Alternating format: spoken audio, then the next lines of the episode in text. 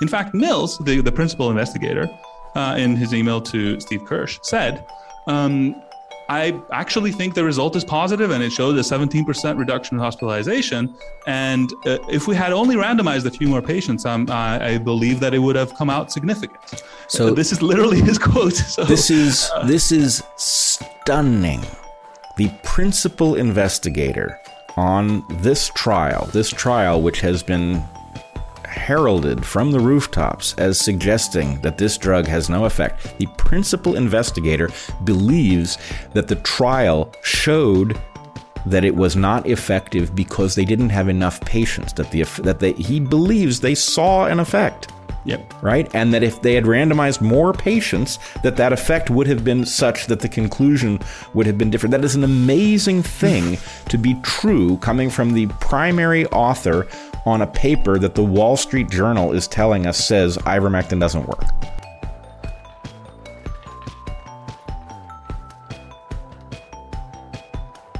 Hey, folks, welcome to the Dark Horse Podcast. I am Dr. Bret Weinstein, and I am sitting today with Alexandros Marinos, who is the CEO of Balena, who has been doing a deep dive on the recent or recently revealed together trial ivermectin arm.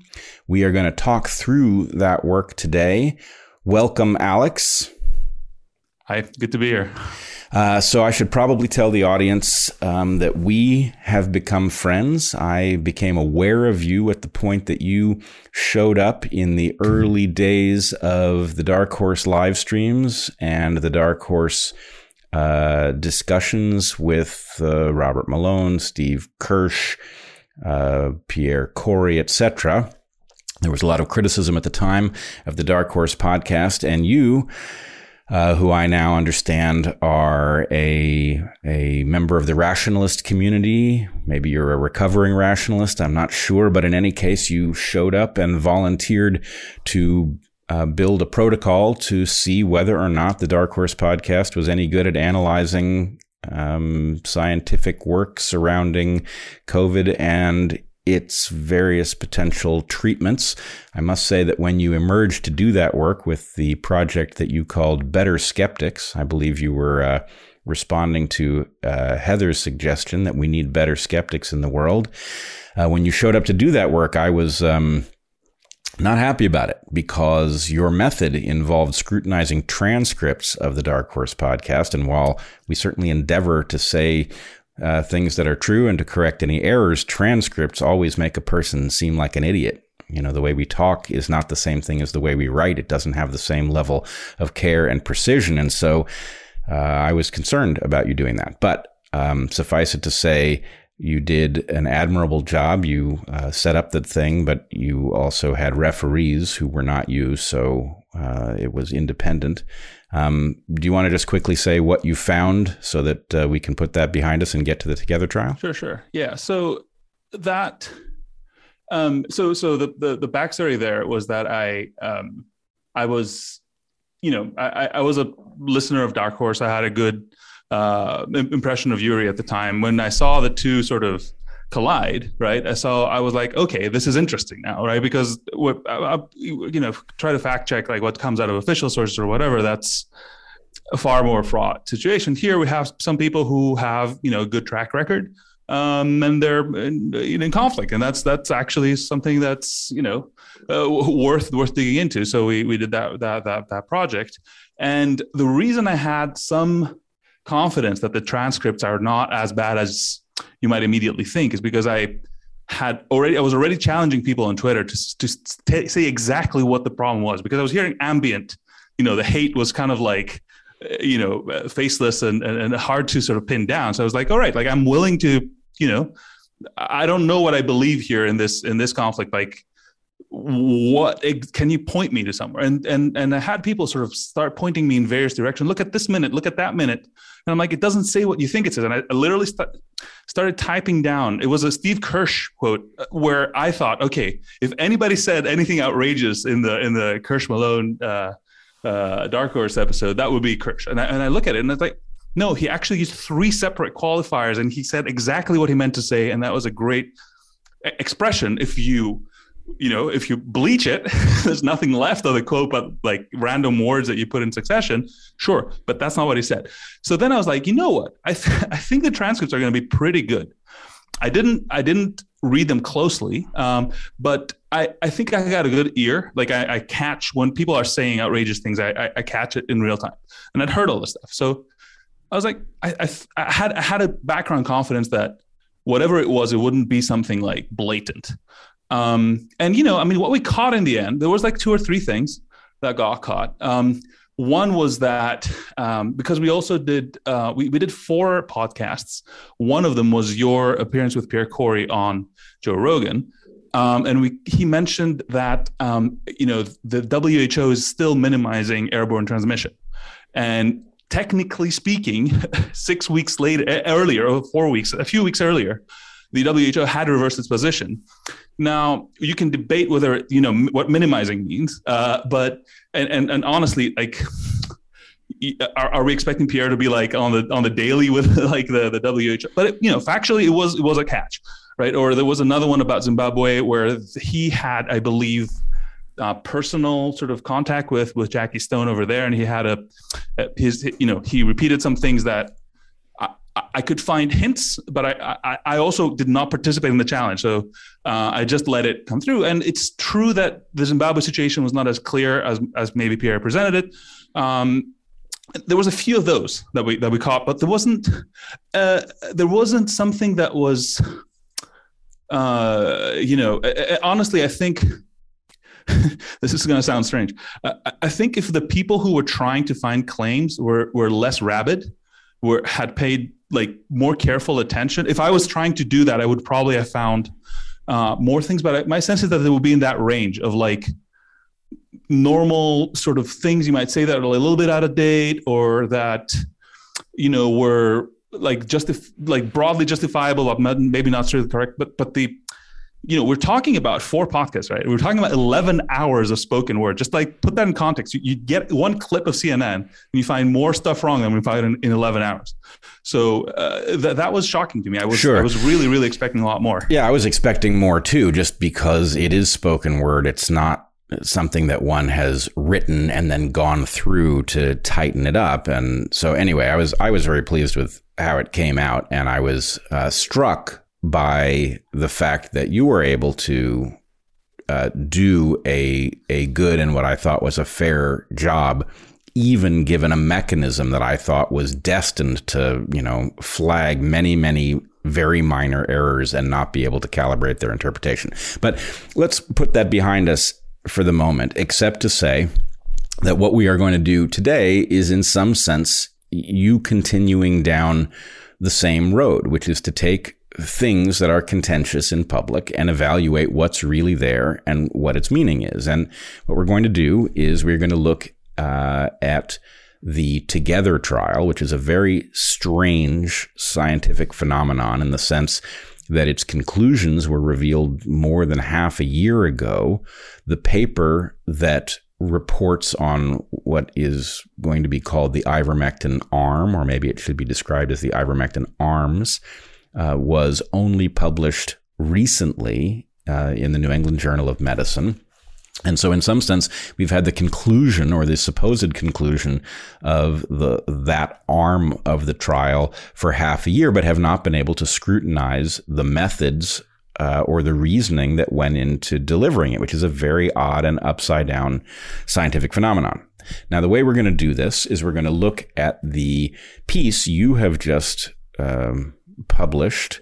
You have published it on your own Substack. So this is not something that has gone through any sort of official editorial review. Nonetheless, you have collaborated with many people in generating it. You have solicited feedback on it. So in, in many ways, it's as scrutinized as anything that gets published, given the number of eyes that have read it and offered critique and the ways in which you have fixed it. But nonetheless, it's going to be a little bit of an unusual Dark Horse episode. It's going to be challenging for people who are listening audio only. You are going to put together a something like a slide deck that will allow people to look at the figures that we are discussing uh, they can you know scroll through in real time, and you and I are going to be scrolling through together, um, but not on not on the screen. So anyway, you will give uh, uh, signposts that tell people where to be looking yep. in this piece, and they can look at it and they can read it for themselves. I will provide links to your piece, to the original New England Journal of Medicine publication, and presumably other artifacts like the Wall Street Journal uh, article uh, touting the publication, etc. All right, so with that, uh, let us get started. Where should we begin? We are we are looking at I your should... Substack piece, which is titled uh, "The Problem with the Together Trial." Right. Um, very vanilla title. Um, but you know, there was you know, what do you how do you call this? it's a, it's such a big uh, big piece. You don't really want to put the conclusion in the uh, in the title. But um, the yeah, so so I think the the place to start is to understand what the Together trial was. I think you can't really make any sense of the conversation until you understand what the Together trial, especially in the the Together trial is ongoing, right? So it, it in a sense it is, but we're talking about a period of of several sort of parallel uh, kind of studies that we're running, and were started in early January, so mid Jan, let's say, um, and end uh, of 2021 um, you know, around the time of the you know inauguration of the current president, et cetera, uh, just to put it in in in in context of, of, you know what what was happening in the world, and then it and the the, the trial uh, ended at least the, the part that we're interested in on August 5th uh, and 6th. Yeah, 5th, the declared change, and maybe there's a, a little bit of tail in the data. Maybe went up to the 6th. So that period of time is what we're looking at. And in that period of time, I have maybe the first diagram here on the paper is um, in the in the in the article is maybe uh, useful. Um, adaptive trials basically run multiple arms at the same time, right? It's a it's a it's an elegant idea. What so I'm gonna do, I'm gonna try to yeah. uh, help translate for people. Sure, sure, sure. Uh, what we're looking at is a composite trial where the same investigators were looking at the effect of different possible treatments for COVID 19 at the same time. They were leveraging a basically if you're testing multiple drugs and they're all to be tested against a placebo you can get a benefit by generating a single placebo algorithm right so you have one uh, placebo generating engine effectively, and you can compare it to all of these treatments simultaneously rather than having to do an independent one for each right. drug. So there's a, a kind of uh, economies of scale sure. issue here. And the arms refer to the different substances or protocols being tested. Right. Yes. Um, it's you know it's it's you can you can think of it as an efficiency in terms of the the, the funding you're going to use to to generate results. You can think of it as an efficiency even in kind of human lives, right? You don't want to put too many people at risk. It, it's a it's an admirable sort of setup, and as I've delved into it, I've I've gotten sort of um, you know quite enthusiastic about sort of the idea, but also quite um, concerned about the the knobs it, it, it presents and you know, we we when we built the RCT system, right, we put a, a number of you know the whole blinding uh, stuff, and there's there's a lot of rules around how you do an RCT in order to prevent gaming. This so, is kind of a new uh, generation of, of, of that idea, and it, it, we'll we'll talk through it. But the, my sense is that it it hasn't matured yet to the point where we know all of the uh, all the knobs. Okay, so I want to clarify a number of things. I'm going to try to um, stand in for the audience here and ask sure. the questions I think they will obviously want, or at least some will want to know. When you say RCT, you're referring to randomized controlled trial, which many people will have heard many times during the pandemic, is the gold standard for scientific evidence. Now, Heather and I have challenged repeatedly whether or not it makes sense to think of it as the gold standard. It certainly has a an advantage, which is if it is well done, it is excellent for taking what may be a very subtle effect and amplifying it so that you can see it above the noise. It tends to control for all of the factors that you may not even be aware are impinging on your trial to reveal a uh, an actual effect. That being said, it is also an easily gamed structure. That is to say, it is sensitive if the underlying work is poorly thought out or if there is bad faith in its structuring, which we will get to. So, randomized control trial is what you mean when you say RCT. And this right. is a double blind randomized control trial. Double blind, meaning that the whether or not any given individual was in uh, a treatment arm or a treatment group, the treatment group or in the control group should have been opaque to both the experimenters and to the patients. So, right. That is to say, the sense that somebody is getting the drug and it is working or not working should have um, uh, not been available as a, an input, right? That people right. should not have known whether somebody was getting the treatment or getting the placebo. Dark Horse has a new sponsor with this episode, The Spectator. As the longest running magazine in the world, and indeed the known universe, The Spectator eschews identity politics in favor of intelligent conversation and thought. From the war in Ukraine to the ideological war in the classroom, from the rise of inflation to the rise of cancel culture, The Spectator has been dedicated to stimulating reporting and analysis since 1828. The Spectator also covers the best in books, travel, food, wine, and much, much more.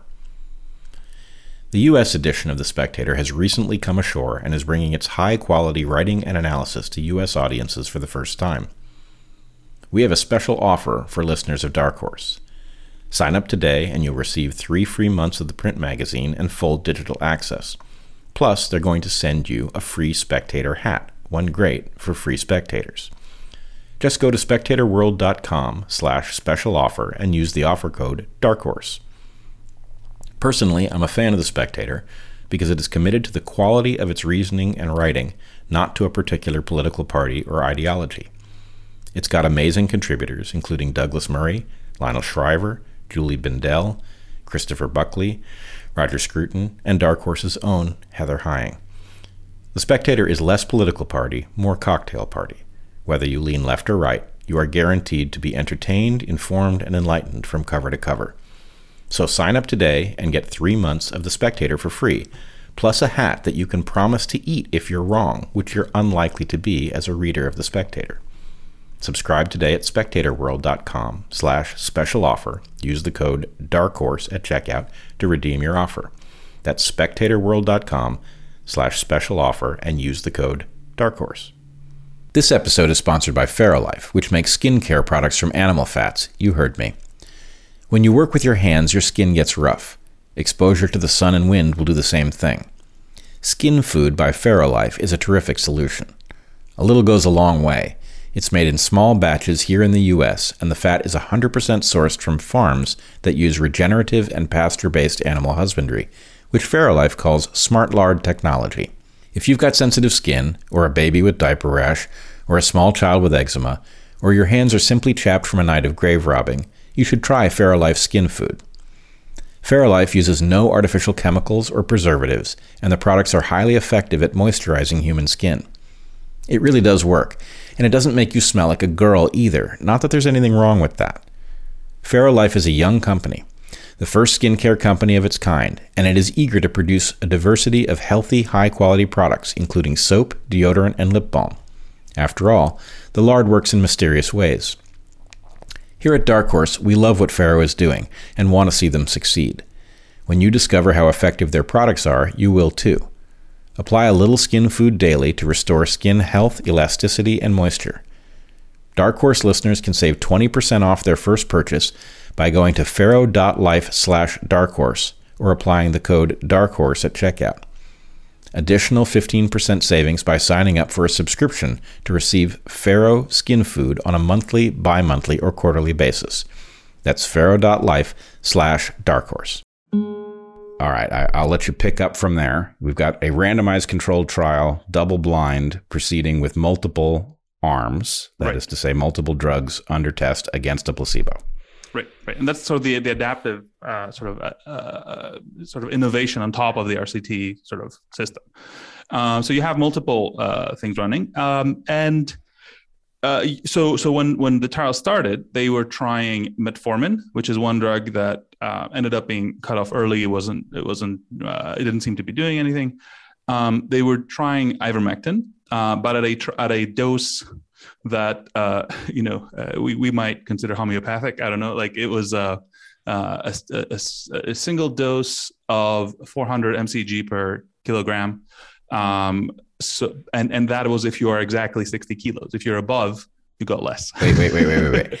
So when you say homeopathic, you're you're kidding. I'm kidding. Um, and the basic point is that homeopathy, which um, let's leave aside what we think of it, but the basic problem as us scientific and rational folks uh, have imagining that a homeopathic remedy might work is that the basic method for generating a homeopathic treatment is to dilute it so right. much that there is effectively um, no effectively no trace even left, at yeah. the molecular level of the drug in question or the substance in question. So when you say that the initial ivermectin uh, protocol involved a single treatment of what was the dosage?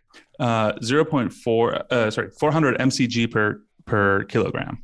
Okay, 400 mcg per kilogram in a single dose. So, anybody who is aware of treatment protocols that were being applied by people who, uh, by doctors on the ground, knows that that's way too low. And a single, even so, the dosage per kilogram of body weight is low. And a single dose is uh, an absurd protocol in light of what the doctors who were using this to treat patients believed worked. Um, and then you're telling me that there's a third issue there, which is. I mean, yeah, in, in an attempt to be extremely fair, uh, I did go and look at the FLCCC protocol at the time that the um, this protocol was being designed. So not even when it started, but when it was designed, the FLCCC was recommending two doses of 200 mcg per kg. However, this dose did not scale above 60 kilograms. So if you're 120, which is close to my weight, you'd get half of that right? And and um, it, was not with a meal. Um, it was uh, anyway. So even 400 is basically a tidal number. If I'm trying to guess the average that it, a patient would have gotten in that trial, would be more like 250. So uh, so yeah. let me let me try to clarify this. The question, uh, so first of all, people should know that there is a well understood problem with what are called um, underpowered trials if you want to do a trial and get no effect, one way to do it is to use way too little of whatever it is, right? If you want to test, for example, whether or not um, water is a good treatment for dehydration, and you test a thimbleful of water in a population of 100 people uh, dying of thirst, a thimbleful of water will have some effect, but it will be so tiny that you will have almost no uh, chance of spotting the difference in how long it takes those, you know, this is obviously an absurd example, yep. but, um, so an underpowered trial is a well understood thing. So one thing you might do if you were concerned that this was an underpowered trial is you would say, well, what dose did they use? And you would look at this dosage and you would have a per kilogram measure and you would say, well, it's not that underpowered. Okay, but the point is, if you're only looking at the no, the amount of ivermectin per unit of body weight, it may not be that underpowered. A single dose is um, 50% of what you're telling me that the FLCCC was uh, using at the point the trial was designed, plus there's a kind of hidden factor here, which is that for reasons that maybe you'll tell me that they had some explanation, but for reasons that are not obvious to me, they had a 60 kilogram cutoff. So the bigger you were, the lower the dose per unit of body mass. Yep. Which is strange in light of the fact that A, this is a fat soluble drug. And so people with high BMIs might be expected to have this drug absorbed into adipose tissue and drop to very low levels. Um, and then the next thing you're telling me is that they gave it on an empty stomach, which everybody who is aware of what a good procedure would have been for ivermectin is knows because basically if you want the ivermectin to stay in your gut because you have parasites and it is an, a very well understood anti-parasite drug you would take it on an empty stomach so that it didn't get absorbed into the body but if you're treating covid you would want to have it absorbed into yep. the body so you would take it with a meal that had fat in it the just to pull this all together because I, I want to try to be very fair because the the, the concern I'm going to raise is going to be very significant. So if we go back to December 20th, the FLCCC was not recommending uh, with a meal. In, in mid January, it was, but they would have had to revise their protocol to catch up. Anyway, um, so so it was known at the time it started, but maybe not at the time that they designed it a month earlier. Um, the the dose ultimately, if we if we uh, understand what we understand of the demographics of the trial, it was half it was high BMI over 30, half was low BMI. So you can sort of try to to extrapolate the weights and stuff like that. My sense is was that ultimately they gave about 250 mcg per kg in a single dose if we just average it out all, over all the patients, but under dosing the the biggest BMI patients who are at most risk from COVID. So even that is is an a, a, a, um, is not stating it too. It, it, if we I don't know if we balance it all out, probably the, what you said half. Uh, you know, an effective 200 uh, mcg per kg uh, is what you know. What would be the equivalent that you would get? You know, uh, with with a lot of extrapolation and asterisks.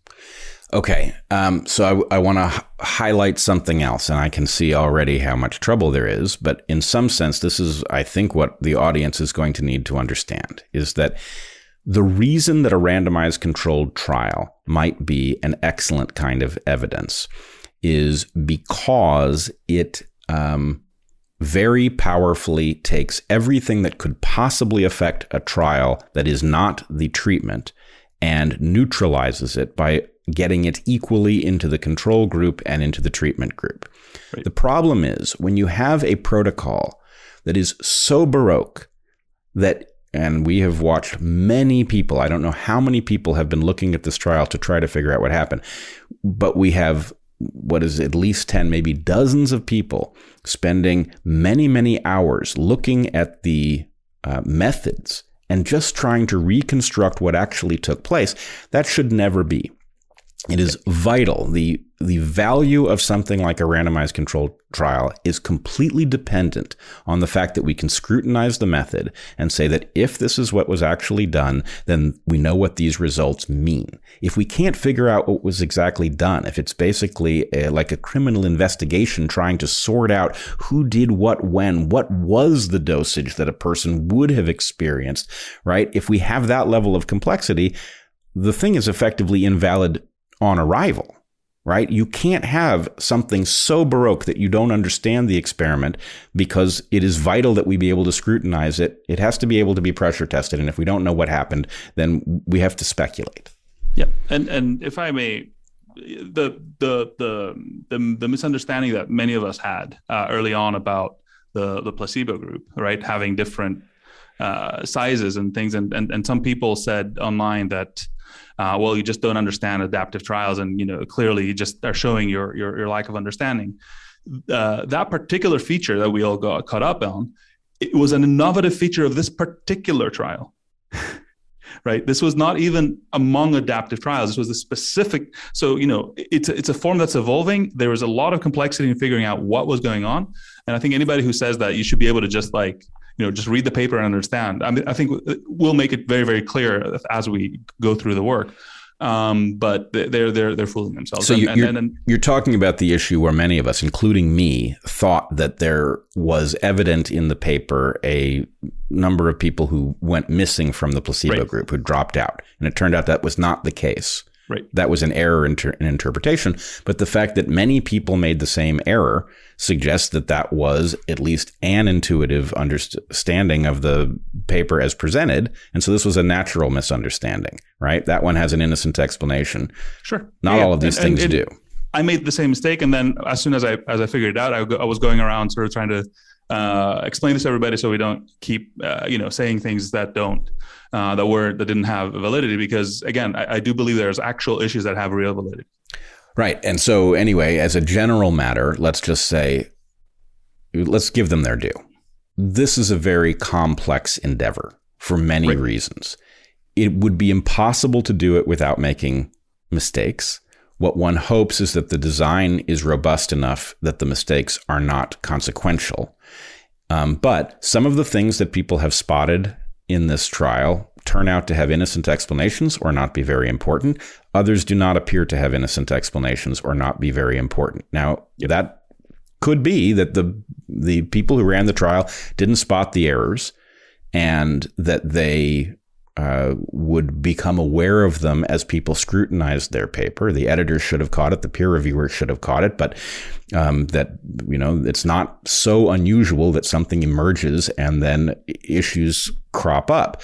But at some point, the fact that the authors are not forthcoming with data that would allow us to figure out for sure that they don't answer questions that allow us to nail down exactly what did take place in their methodology, uh, and that they are cagey um, or inconsistent in responding to questions about what they did. All of those things suggest something else and sure. yeah. we'll get there. So anyway, there are innocent problems. There are other problems that look not so innocent. Let's let's get to them. So uh, as we said in the beginning, they started with metformin, low dose ivermectin. Uh, that, that's how the arm is called uh, in the in, whenever they mention it.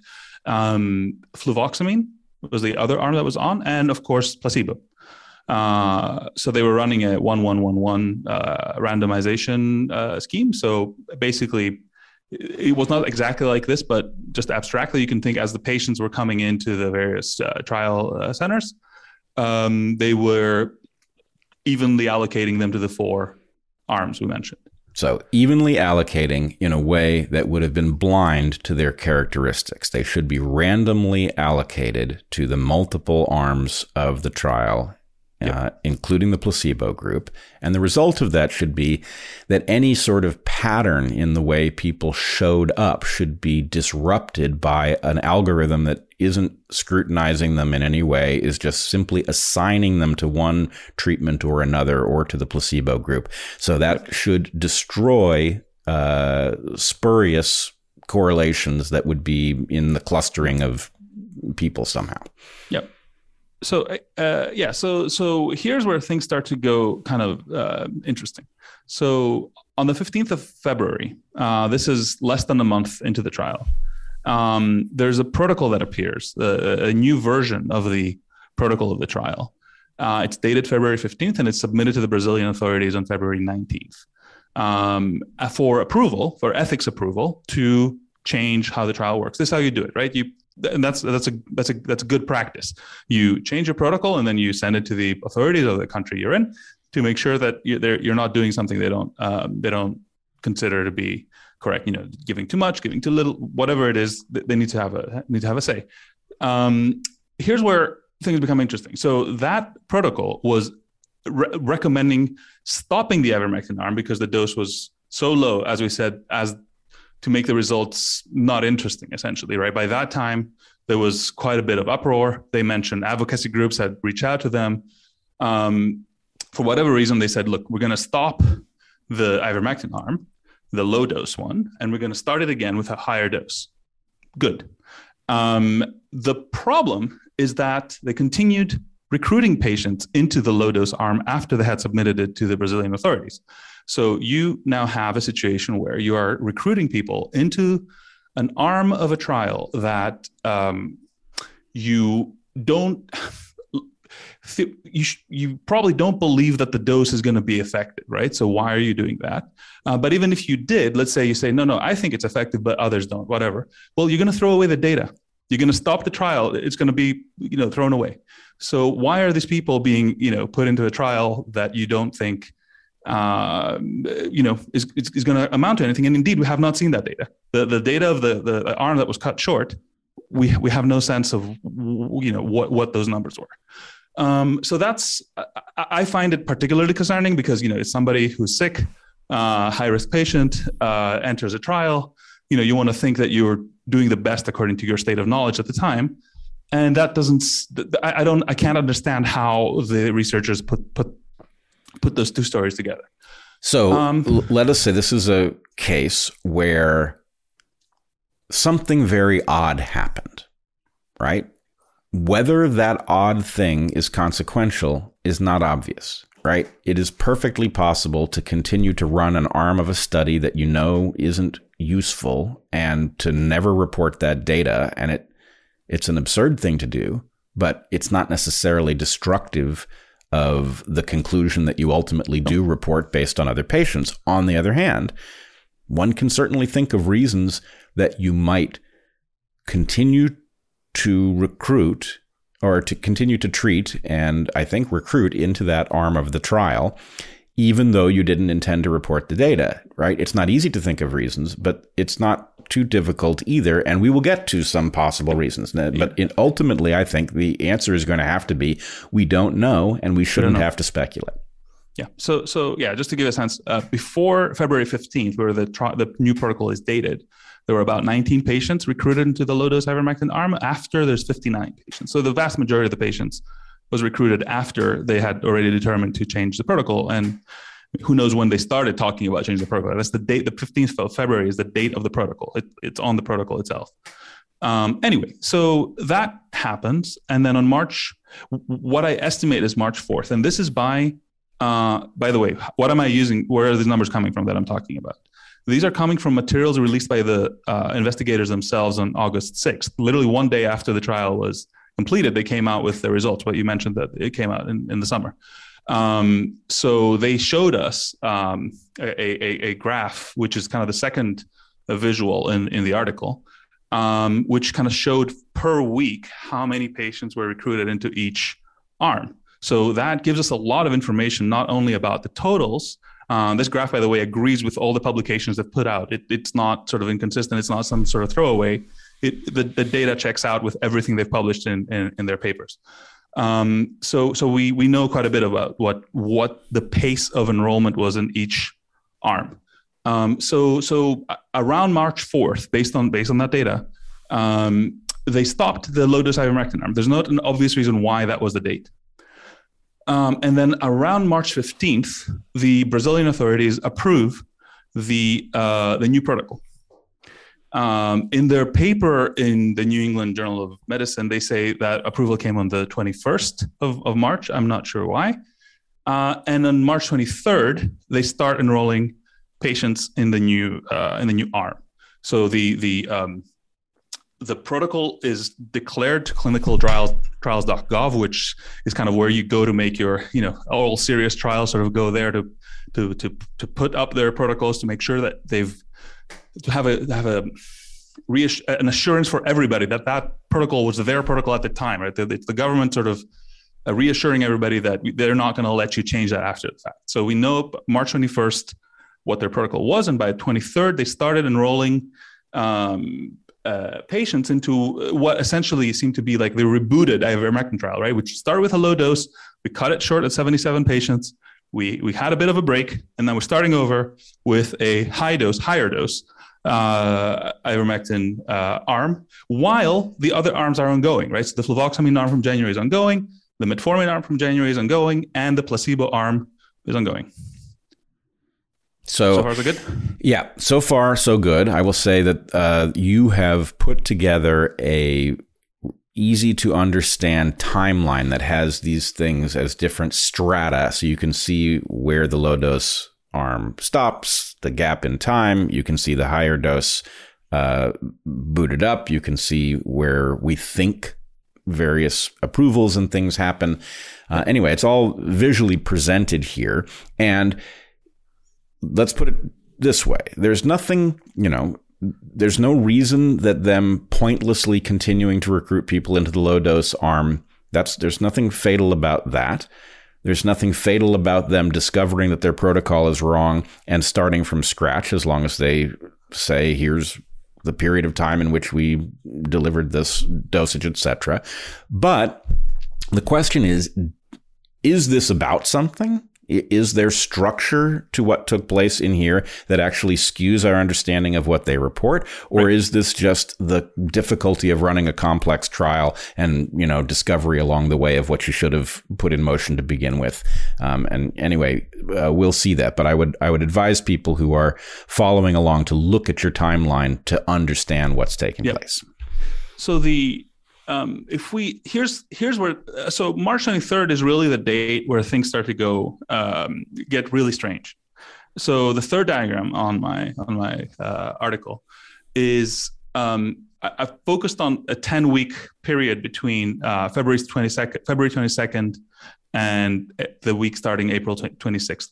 Uh, in that sort of 10 week period, we have two weeks where uh, allocation is sort of normal. It's the end of the low dose ivermectin arm. We have two weeks where there's no allocation to low dose ivermectin because that arm has been stopped, which is normal. Uh, and then we have the first two weeks of the high dose ivermectin arm, and that these are the kind of the, the, the two weeks where things start to look really strange. So, so when you say allocation, you're talking about allocation of new recruits to this trial. These are patients, right, right. and these are people who have COVID. Correct. So these yeah, are Brazilians who have antigen COVID. positive test. So okay. it's not a it's not a PCR, but the, and and really this is actually maybe interesting to to mention here. Um, this is done in Brazil, right? Um, during um, you know the the early 2021 period, everybody can sort of remember here, but there that's exactly when the gamma wave, the gamma variant wave, is sort of at its at its peak.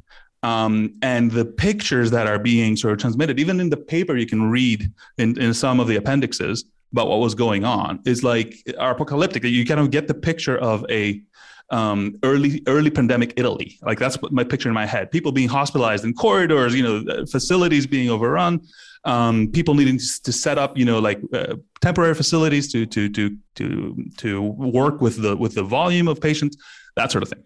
Um, so that's what's that's what's happening in the in the in the surrounding uh, uh, sort of you know world around this trial. So that uh, I think this is vitally important, and people who are not experienced thinking about scientific experimental design are not necessarily going to intuit this, but the experimenters can do nothing about the fact that in order to do their trial, they are interfacing with a fluctuating pattern right? right? We're talking about COVID. It's not consistent over time how many people have it, which variant they have, how sick they are getting, how people feel about it, which matters because, of course, that's part of why we have the placebo group is that people's perceptions play into these things.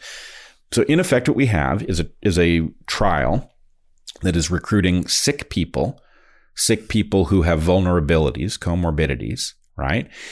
Um, and they are being recruited into a trial. It's voluntary, right? And so that the fact of them showing up is likely the result of the fact that they want you know imagine yourself uh, facing the question of should i participate in a scientific trial of uh, a drug that might be effective against covid what motivates a person to do that well one of the things that motivates a person to do that is I'm sick and I'm frightened. And if I enter this trial, there's a 50% chance that I'm going to get a treatment that somebody thinks might be effective. Right. So 75 people, is adaptive. So even, oh, even higher right. chances.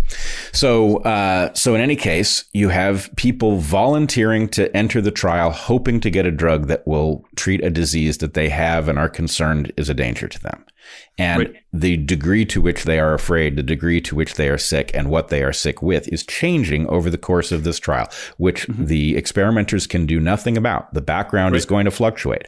What they sure. can do is they can make a protocol that neutralizes that effect, right? Um, now, how do they do? So this is where this is where things become strange, and I, I, can find no explanation as to what happened on that week that starts March 22nd. On March 23rd, and the second day, they start recruiting into the high dose ivermectin arm. Now, that week, we would expect because all four arms that we described are active: high dose ivermectin, metformin, fluvoxamine, placebo we would expect roughly 25% allocation to each arm. Instead, what we have, and it doesn't have to be exactly 25, just to be clear, like there, there can be some fluctuation because there's uh, there's block randomization stratifications. There's, there's, there's reasons why that, that might play. Um, but that week, we see 57% of all patients that come in are allocated to the ivermectin high dose arm. This is at the peak, at the peak of the of the of the gamma variant wave. Okay. In the first the first week of the the, the new sort of arm that's uh, started. So we have to unpack here a little bit. Mm-hmm. Um, there are two kinds of error, uh, two kinds of uh, error that can creep into an experiment. The randomized controlled trial is designed to neutralize the noise. However, to the extent that the neutralization mechanism is um, not effective in actually randomizing, then the point is it actually introduces structure right? So what you're getting at, which is I think going to be quite subtle for people, is that the moment in time in which people enter the study is predictive in ways that we know and ways that we don't know of what their uh, their prognosis will be. And so, to the extent that the allocation, that the randomization uh, by the algorithm does not uh, is um, structured with respect to when it allocates people to what, right? You are going to get uh, a non-random effect right? That is to say, if you've got a clump of people who come in the door at the same time, then they may be sick with something less severe, they may be sick with something more severe. As long as they're equally distributed through the various uh, arms, it doesn't matter. But if they're lumped, then it matters in a critical way. Sure, sure. And and and again, think keep in mind that also the facilities are overrun, which means that people might be getting less good care. Mm. Right. Ah, so th- this is another. Uh, I hadn't thought of this one, but this is a this is another subtle effect, which is that as you get a wave of COVID, even if they were sick with the identical thing, you right. obviously have limited medical resources, and so the more yep. people who are sick at one time, the less good care they would get, the worse their prognosis would tend to be. Right. Yep. So the point is, time plays a critical role here, and what one needs is a bomb-proof method for neutralizing the structure in right. time. And uh, anyway, I know you're going to get deeper into what happens. Yeah, this is this is what's called confounding by time, technically, right? So so you if you um, unless your patients are you know roughly in the same sort of time time frame, um, then you are using a different. This offset itself can introduce the bias, is what you're saying. Yep, absolutely. It can introduce a critical bias, and frankly, if the bias uh, it may sound to people as if random error um, is worse than systematic error. Um, random error sounds scary, but random error is not a terrible problem uh, in science. It can be swamped out by simply increasing the size of a study. Systematic error is the dangerous thing, and th- we are what we are talking about here are systematic errors. It's, um, it's, the very reason we do a randomized control trial, right? What you were saying before, that this is the, the, at the root of the motivation of, of doing it this way. Yep. If we're not doing it this way, then we're not doing it this way. Basically, it's it's yeah. I, all, all yeah, the guarantees that you're getting are, are, are, sort of starting to to to exit the exit the stage. Right, and so uh, it is also the case that so you know we, we who have talked about the effectiveness of ivermectin right, who have discussed it, have been faced with the claim that any evidence that doesn't come through a large scale randomized controlled trial is unimportant. And we must await right. the large scale randomized controlled trial because of its ability to neutralize these kinds of effects. Right.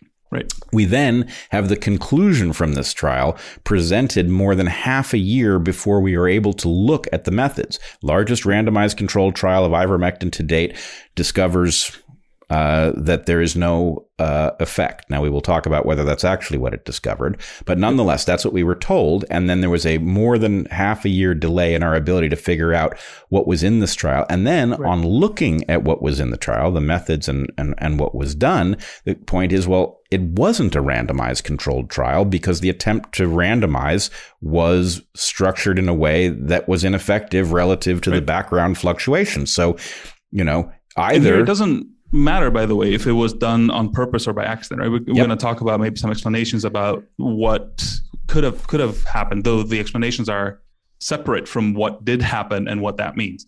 Um, but it doesn't have to be on purpose. That we're not necessarily saying that this particular blip was was somebody sort of was was putting their thumb on the scale or, or something. Uh, we're not saying it wasn't, but there there could be reasonable explanation. What, what we're saying though is that the effect on the results is orthogonal, is completely separate to the motivation question. Well, the point is, it looks like a randomized controlled trial. The att- intent was apparently to run a randomized controlled trial, but if the randomization fails, then you can't yep. say, well, this is the gold standard because it was a randomized controlled trial. Right. Um, so effectively the point yep. is what is this trial evidence of and how should it be integrated with the other evidence we have is the question. And the, the label on the box saying it was a randomized controlled trial means nothing if the randomization wasn't uh, effective. Yeah. Yeah. Uh, so so just to uh, con- con- continue with the with the sort of the, the data we're talking about, the first week it's 57% on high dose ivermectin. Second week, uh, it's 41% high dose ivermectin, right? And these and, are the allocations by the algorithm. The allocation to the different arms, and and and by the way, keep in mind that this means that uh, the other arms are also being under allocated, right? So if you got 57%, uh, you know, just r- roughly 60 going to one arm, you'll have roughly 15% going to each of the, wait, uh, you'll have 40 by three, whatever, like 13%, 12% um, going uh, on average to the other arms, right? So the, the, the disparity is, is, is huge here. Like, you know, 57 versus 13, something like that, or, or 14%, say, yeah, something like that. So, uh, I, I guess the way for people to think about this is imagine just as a thought experiment that COVID was a perfectly uniform phenomenon in the background, that every week was like every other week with respect to how many people were sick, what they were sick with, how sick they got, how much care they got, right? If, if there was no variation in the background uh, COVID phenomenon, then the allocation to uh, one arm in a particular week versus the other arms wouldn't end up having a consequential effect in the data. It still renders the trial not a randomized controlled trial. But if the background wasn't fluctuating, maybe it would have no impact on the conclusion. On the other hand, if one imagines that some weeks are terrible COVID weeks and people are sicker because the doctors are stretched too thin or the doctors themselves are sick or uh, whatever the effect, or there's a change in the variant that's circulating in the place where the trial is being done and people are sicker with a worse disease, if there if that structure exists where some weeks are worse than others, then you can imagine if the people who were sicker got uh, um, disproportionately loaded into the high dose ivermectin arm, then it would make ivermectin look less effective, right? right? Because the point is the outcome that's being measured, which in this case is hospitalization, um, would uh, people would be hospitalized for reasons that weren't about the treatment they were getting. They were it's because that was a sicker week. Yep. So um, yeah. So moving on, about um, what is it? Sort of four or five weeks later, uh, the, the the the allocation balances out, right, and it starts to operate in a fairly predictable way. So if you if we if, if anybody's following along, you see the next diagram with the with the curve. Um, you of see that after uh, was it like April 4th, I believe, uh, maybe, but maybe April 8th. Um, the, the, the, the allocation starts being uh, smooth. Like all the arms are growing at the same rate, uh, which means that, uh, you know, they're kind of uniform, right? That the algorithm, whatever was going on, the, the allocation now has been restored and it continues being uh, sort of regular. Um, so we're, we're left with this strange sort of uh, four uh, four-ish weeks at the beginning of the high dose ivermectin arm, where we had more patients uh, allocated, just even arithmetically.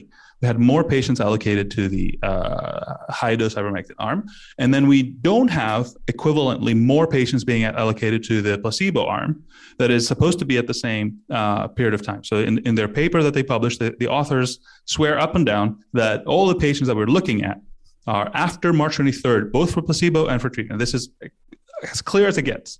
Um, but when we see there there are normal, normal arms and the various publications for fluvoxamine for uh, for metformin, and we, we we assemble the results, there's there's um, the, at the end of the sort of the ivermectin uh, trial in, in August, we have 679 patients for ivermectin.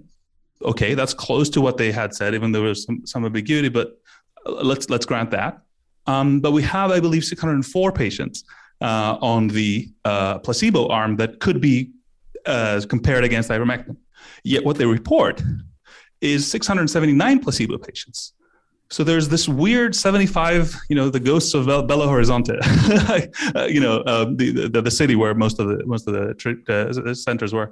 75 patients, we we don't know um, where they came from. Now there is one theory that one hypothesis that that that fits everything we know, which is that the, remember the two week gap we were talking about before the start of the uh, high dose ivermectin? Well, that's has that, that gap has exactly 75 patients extra in the placebo arm. Right. Yep. So uh, fill that in. What does that imply? So, um, so, so the hypothesis, just to be to, to spell it out, is that those 75 patients were used.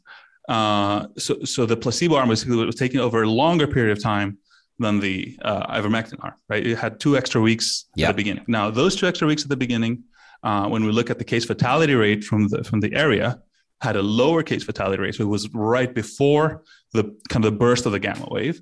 Gamma wave. That sounds like anyway. Gamma variant wave. there was no radioactive no radi- that I, no radiation. to, yeah. uh, to, to discern anyway. Maybe I should look into it. Um, but um, uh, so so we have a lower um, case uh, mortality actually uh, in that previous uh, period right before.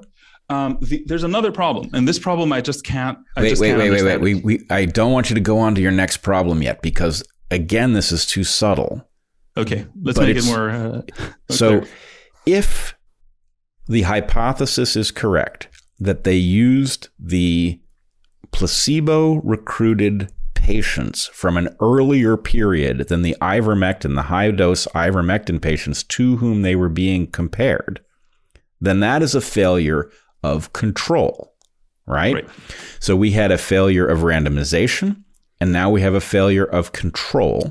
Mhm. And the reason that that's a failure of control, and in this case, um, there are lots of ways this could go, but because the weeks in question were less severe COVID weeks, it makes the placebo group look healthier. So if you took the high dose ivermectin patients from a week when things were particularly bad, they would tend to be sicker. And if you take the placebo patients to whom they are being compared from a relatively less sick week, then that will tend to make the drug look less effective, whatever its actual effect is. Um, so that, if it is true, is the second utterly fatal failure here. Now, I want to point to a third failure. The obvious thing is you say, well, here's a hypothesis about where these patients came from. You researchers have published this paper.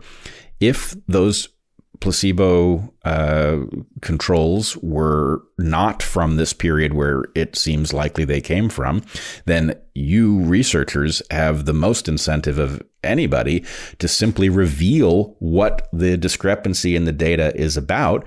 And they should be eager to do it. And to the extent that they are not being forthcoming about showing their data, that is odd right? You have an anomaly. It's not unusual that a paper is ambiguous in terms of what it presents, but the right remedy, the normal scientific remedy, is for a request to be made to see the data and for that data to be provided so that it's clear that there's nothing being hidden. Right, right, and and uh, in fact, as as per the fluvoxamine paper that was published in, I believe, uh, October in the Lancet, uh, if you look at the data sharing uh, statement, they say, you know, upon publication of this manuscript, we will make the data available through some procedure that you know I have my, more questions with. But the long story short is that that didn't happen. There is no access to the data as of October. Um, they said the same uh, in the publication now in the New England Journal of Medicine. Still not the case. They now in an email, the, the the the principal investigator said we're busy because we're submitting a EUA for this other drug that succeeded, and you know well, we'll do it basically. But but that, that will go to some some body that uh, you have to submit a research proposal and that body in co- in coordination with the investigators will review and approve. This was not what was promised originally. They said upon request upon termination right? When we're done ask for the data. You know if you look legit we'll give you the data. Um, that's not what's happening. And actually not none of those two things are happening. It's not upon termination right? So we're still waiting. And um, the process is looking starting to, to acquire hoops to, to, to, to, to jump through which uh, look we are Well, in a situation look, I, I hate to use this metaphor. Maybe it's unfair, um, although maybe it isn't. You know, you say, well, um, uh, this that you've published does not add up as it is. Can I see the data? And they say, do you have a warrant? Right? I mean, it. The, the question is why are they not providing the data? They should be eager to do it because the fact is, it would become obvious if the mistakes are trivial it would become obvious. If there are mistakes that are not trivial, but they are uh, made in good faith, that's not fatal. But what is fatal is things that cannot be reconciled in what they published and a refusal to clarify what generated those anomalies. Yeah. Yeah. And, and, um, it, so and and it should be noted, right, that this is happening in a in a period of time and in a, in, in a specific sort of molecule that's being investigated that has attracted a lot of scrutiny. And to the degree that the studies are being scrutinized and and bad science is being found out, I, I absolutely have no objection personally. Um, we sure. all learned a lot about what to trust and what not to trust. We we've gotten more skeptical as a result. I, I you know. Uh, I subscribe to that to that uh, program. Um, I, I, do not subscribe to the claims that were made on the basis of those findings that the entire research of that field is now a fraud or you know these kinds of things because it actually when I looked at the baseline, like how like if I get 100 randomized trials in anything, how many randomized trials do I expect to be garbage, right? Junk, uh, sloppy, uh, fraud, yep. uh, whatever.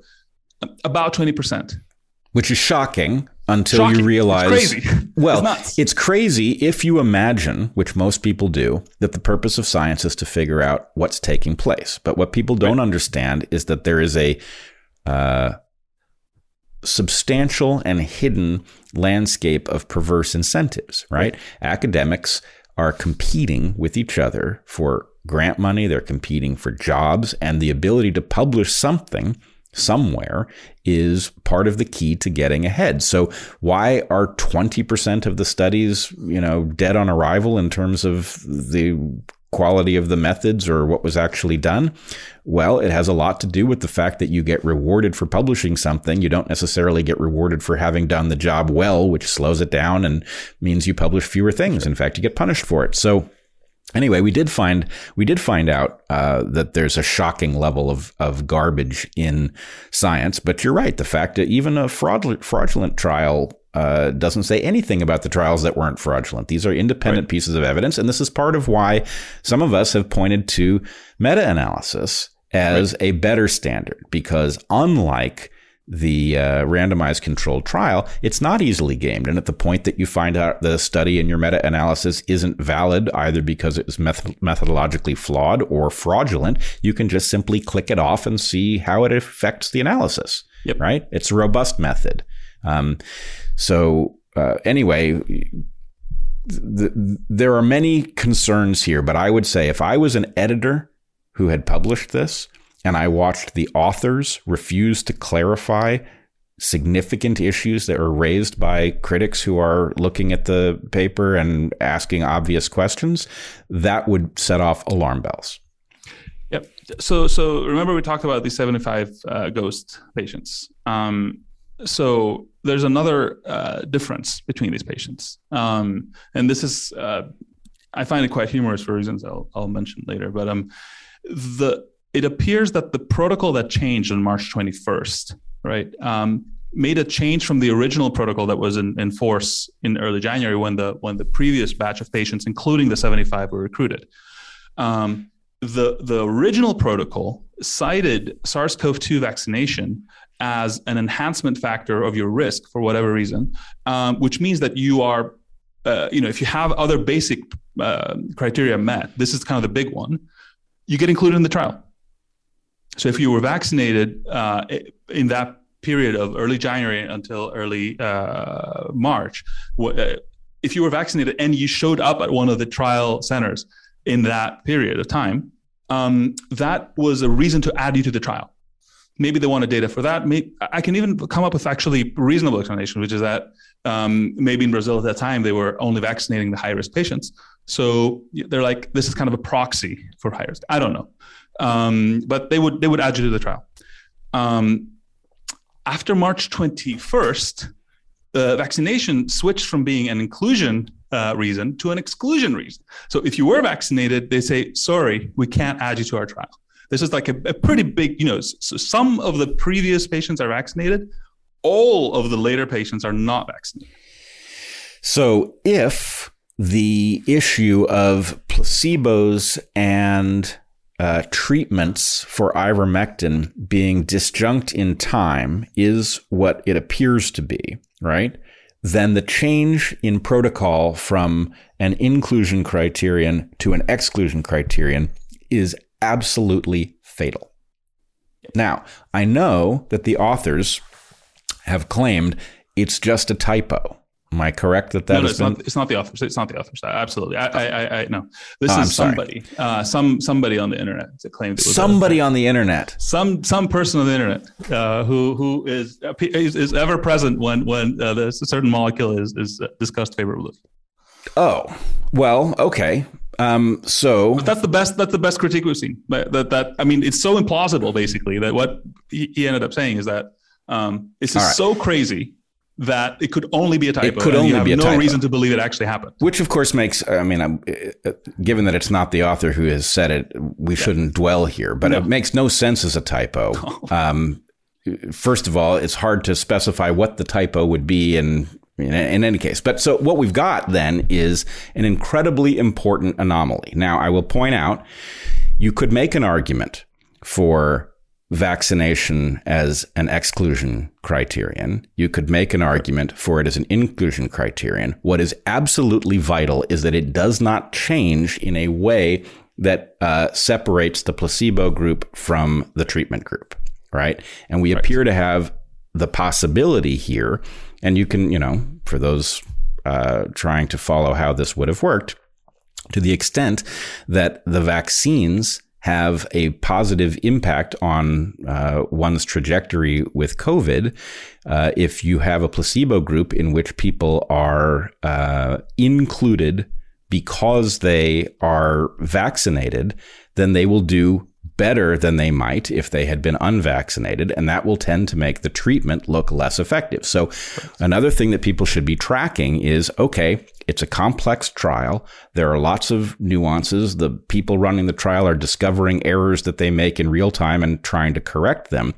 But when all of the errors go in one direction, a direction that would tend to make this particular treatment um, look ineffective, even if it was effective, that raises questions in and of itself, right? It's possible to have errors that go in both directions. You would expect them to be equally likely, but when all of the errors go in one direction, um, that again sets or should send up red flags. Yep. And and you know this is basically what we just described is kind of the the heart of the issue, and it's kind of one of you know. It's a cluster of, of, of errors uh, that, that happen around this one thing. I have a hypothesis. I don't know if it's worth going into about what might have happened, which is that um, it, there's a curious pattern about uh, how the allocation happens, which is that the, the, the algorithm that's allocating seems to, after early April, um, balance what? The fluvoxamine arm. Uh, so, uh, you know, on a certain date, there's like a certain number of patients in the fluvoxamine arm. There's a certain number of patients in the placebo arm. And there's a certain number of patients on the low dose plus high dose ivermectin arm. And those numbers are within, you know, one or two or three of each other, right? They're very, very close and they're kept close for the whole time. Why would the total number of the low dose and high dose ivermectin uh, patients match the number of fluvoxamine patients and placebo patients at the same time? Well, m- my hypothesis is that basically when they stopped the low dose ivermectin arm or they halted it or whatever, however they told the algorithm, don't send patients there anymore. Um, and when they brought it back, uh, rather, instead of saying like delete it, like forget about this or, or, or stop it and then start a new one, they said, we're bringing the old, you know, start sending patients to ivermectin again. And what that did is when the algorithm sees the sort of the, the, the chunks it's made along the way, it's like, wait, I've, I've made you know little groups before here that are short a patient now because the ivermectin thing that I was supposed to sending patient be sending patients to, I, wasn't doing that for a couple of weeks. So I, I got to go back and ba- backfill basically those little blocks I had made of, of, of, of patients um, to to to make it all add up. And and and you would do that, right? Um, when you're c- coding one of these algorithms, because there's fluctuation, because there's randomness, you code it to recover. You code it to sort of see differences between um, uh, where it should be and where it actually is, and take actions to rebalance because that could be happening for all sorts of reasons. This well, is a, this is a massive change, right? There's a massive difference that it should not have been coded to recover from, but I can imagine algorithmically why you would code it to have some self healing properties, basically. Right, and self healing properties are one thing if it is coded not to imbalance between the placebo and the treatment, right? In other words, rebalancing the arms as long as you don't unbalance the placebo versus the treatment um, could be done in a way that would not be consequential. But if you uh, code your algorithm so that it just tries to get back to the state that it was targeted to deliver and that unbalances you between the placebo right. and the treatment, then it's uh, well, again the thing, right? another. The, the, the, algorithm doesn't understand, and like it's think of a person in a black box, literally giving letters to people. Like you are group A, group that doesn't know about protocols, doesn't know about variants, doesn't know about, uh, you know, it, it seems that it might not even have known that the trial like it was like a, material difference between before and after. So it's just like, hey, you know, uh, you know, uh, how we model computers, right? They are a very efficient person who is not very smart. Like they just do what they're told. So that I'm not saying that um, what it did was fine. I'm saying is what it did was as instructed. yep. Yeah, it's uh, how. Yeah, exactly. So so anyway, so that could have happened or something else that I don't know about, but it just from my you know my, my, my field of expertise that from people for people that might not know is in, in computing so uh, you know I, I, can imagine how i might have done uh, a coding error like that um, but again so anyway. again to the extent that an error was made like they programmed an algorithm in a way that seemed reasonable but turned out to have uh, consequences the only acceptable thing for them to do is to acknowledge that this has right. implications to share frankly the algorithm uh, and share the data that would allow us to look at the consequences so that we right. could adjust our understanding of their conclusion. Exactly. Yeah. So, so, so that's this is where you know I, I run out of uh, good faith explanations because all of this could have happened for some reason that was not necessarily nefarious. Um, it's it's it's a like a you know kind of a you know terrible coincidence. It's the middle of the pandemic, chaos, whatever. Um, but uh, from that point, at some point, it became apparent right? This is visible. If I can see it, they can, they can see it. I don't believe that they're they're that incompetent. Uh, so th- they must have chosen at some point to sort of obscure it, to say like, look, it, it's not a big deal. Uh, we'll just publish anyway. Um, well, I would also, you know, or or, or you know, I, I, I, assuming the best here. Well, I think you have to start out assuming the best, right? It's not even necessarily justified, but it is the only practical starting point that does not result in chaos. But the problem is, it is highly abnormal and scientifically invalid to share the conclusion months ahead of time, to broadcast it at the highest levels, and then upon the release. It's not even that they broadcast the conclusions and the study was good, but we couldn't scrutinize it for more than six months.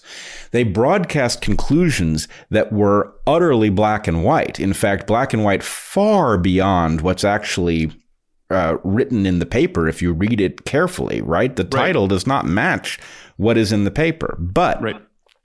the. Uh, the fact of that mismatch and the lack of responsiveness to the degree to which the conclusions, these black and white conclusions that are not mirrored by what they actually found, the, the degree of mismatch and the lack of, of forthcomingness amounts to something, right? First of all, it is, as far as the philosophy of science goes, absolutely fatal to the evidentiary nature of what they did right? Not clarifying the degree to which their conclusions are overstated because their method doesn't reflect um, uh, a, a proper randomization or control. We could take it as some kind of evidence if we could correct for it. But if they're not going to give us the information to allow us to correct for it, that is, scientifically speaking, the end of the evidentiary value here. Yep. And and by the way, there's another conclusion in here that I, I resisted early on and do not like, but I must highlight it. Um, so for the fluvoxamine arm, right? First of all, the plan size was 681 patients. They and they they they go through the the calculations of how they made that specific number. It sounds like okay, why like six eighty one, but it, it, comes out of a mathematical calculation that they had done earlier. Um, and the ivermectin arm indeed was cut at 679 for, for spite. You know, it's just too short. Uh, that's fine. Um, but the fluvoxamine arm was allowed to actually extend to 741 uh, 742 in their original actually and 741 in the published paper i don't know what happened to the extra guy um, and then 756 placebo patients which is you know an, i think a 9% overrun in patients um, and you might say like look you know they, they can't keep an eye on this all the time. It's going to overrun. Fine but then the ivermectin arm was cut exactly short. So exactly in time. So they seem to have the capability to do it for one thing but not for another. That's I, am starting to get a little bit curious here. Um, and and and and the the anomaly that we're talking about, right? When we're saying that they over allocated these patients who were potentially more uh, more diseased uh, or, or more likely to to to to have a, a negative outcome to ivermectin, that also means they under allocated them to uh, to fluvoxamine. Uh, so they uh, over allocated the fluvoxamine result as well. They over allocated patients to fluvoxamine and under allocated sickness right? Yeah. Okay. No, that, I mean, this is this is uh, clear from the and and they also we're allocating in the before times as well, so they don't have the imbalance between the previous protocols. So uh, we don't know anything about the intent. Obviously, it's a multi-authored paper.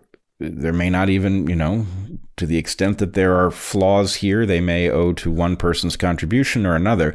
But the point is this the weird structuring right? Where fluvoxamine gets an overallocation of people.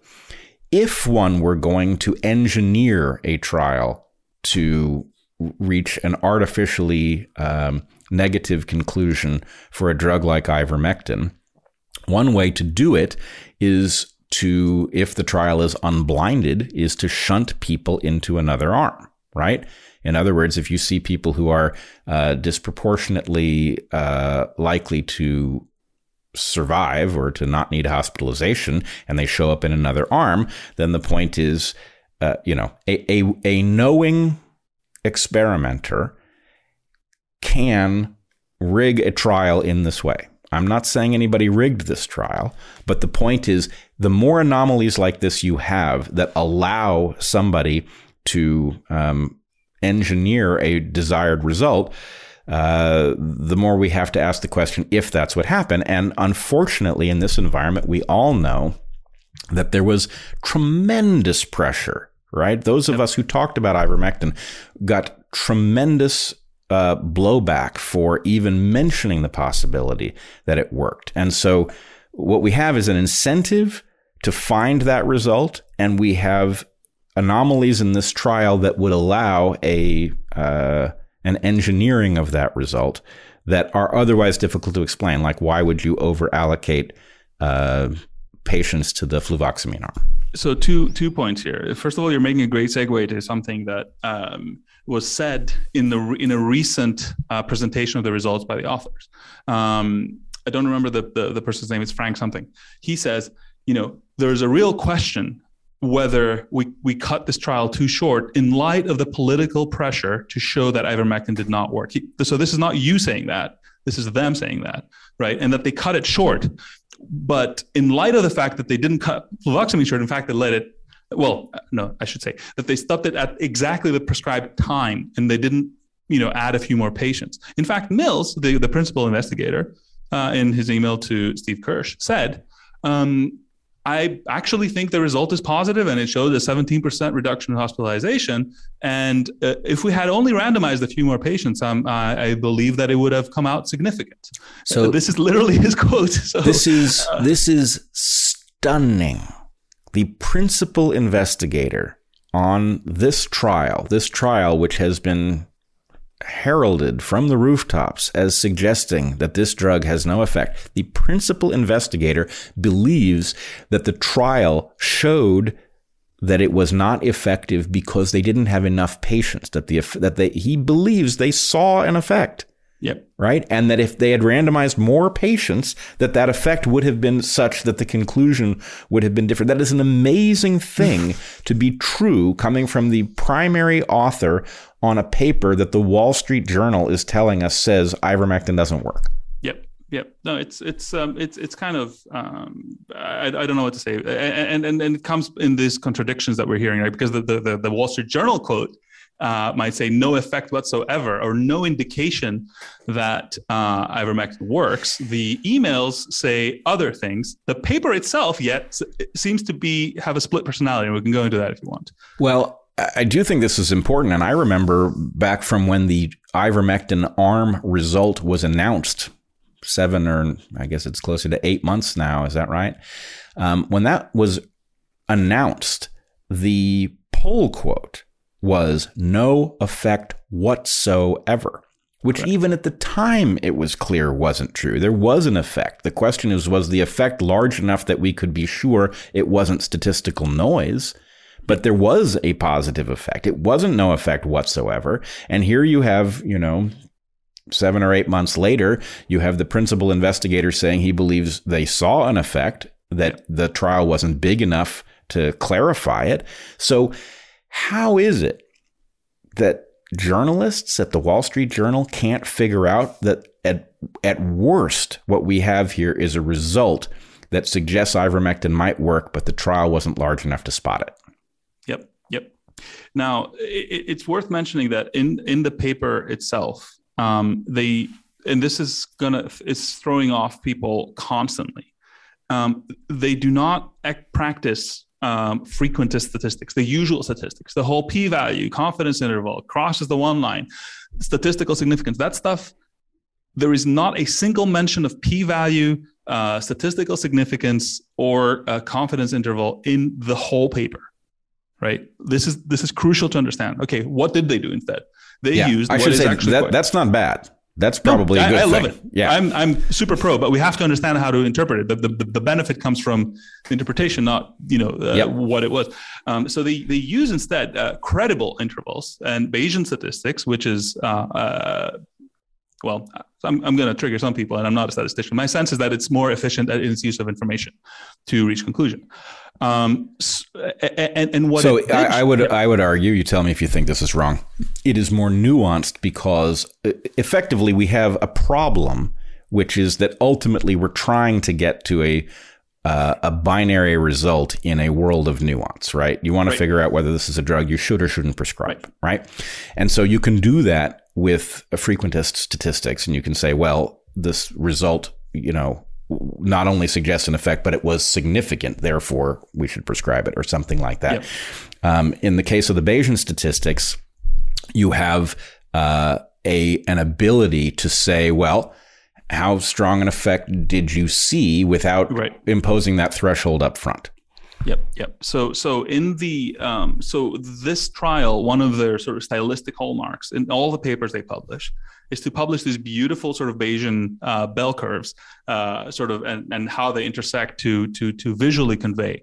Uh, so, in the if they had a paper early on on hydroxychloroquine and and uh, lopinavir ritonavir, maybe I didn't say that right. Um, and they and the fluvoxamine paper has the same thing. The metformin paper has the same thing. The ivermectin paper, paper does not have that, even though it's the only paper that has exclusively Bayesian statistics.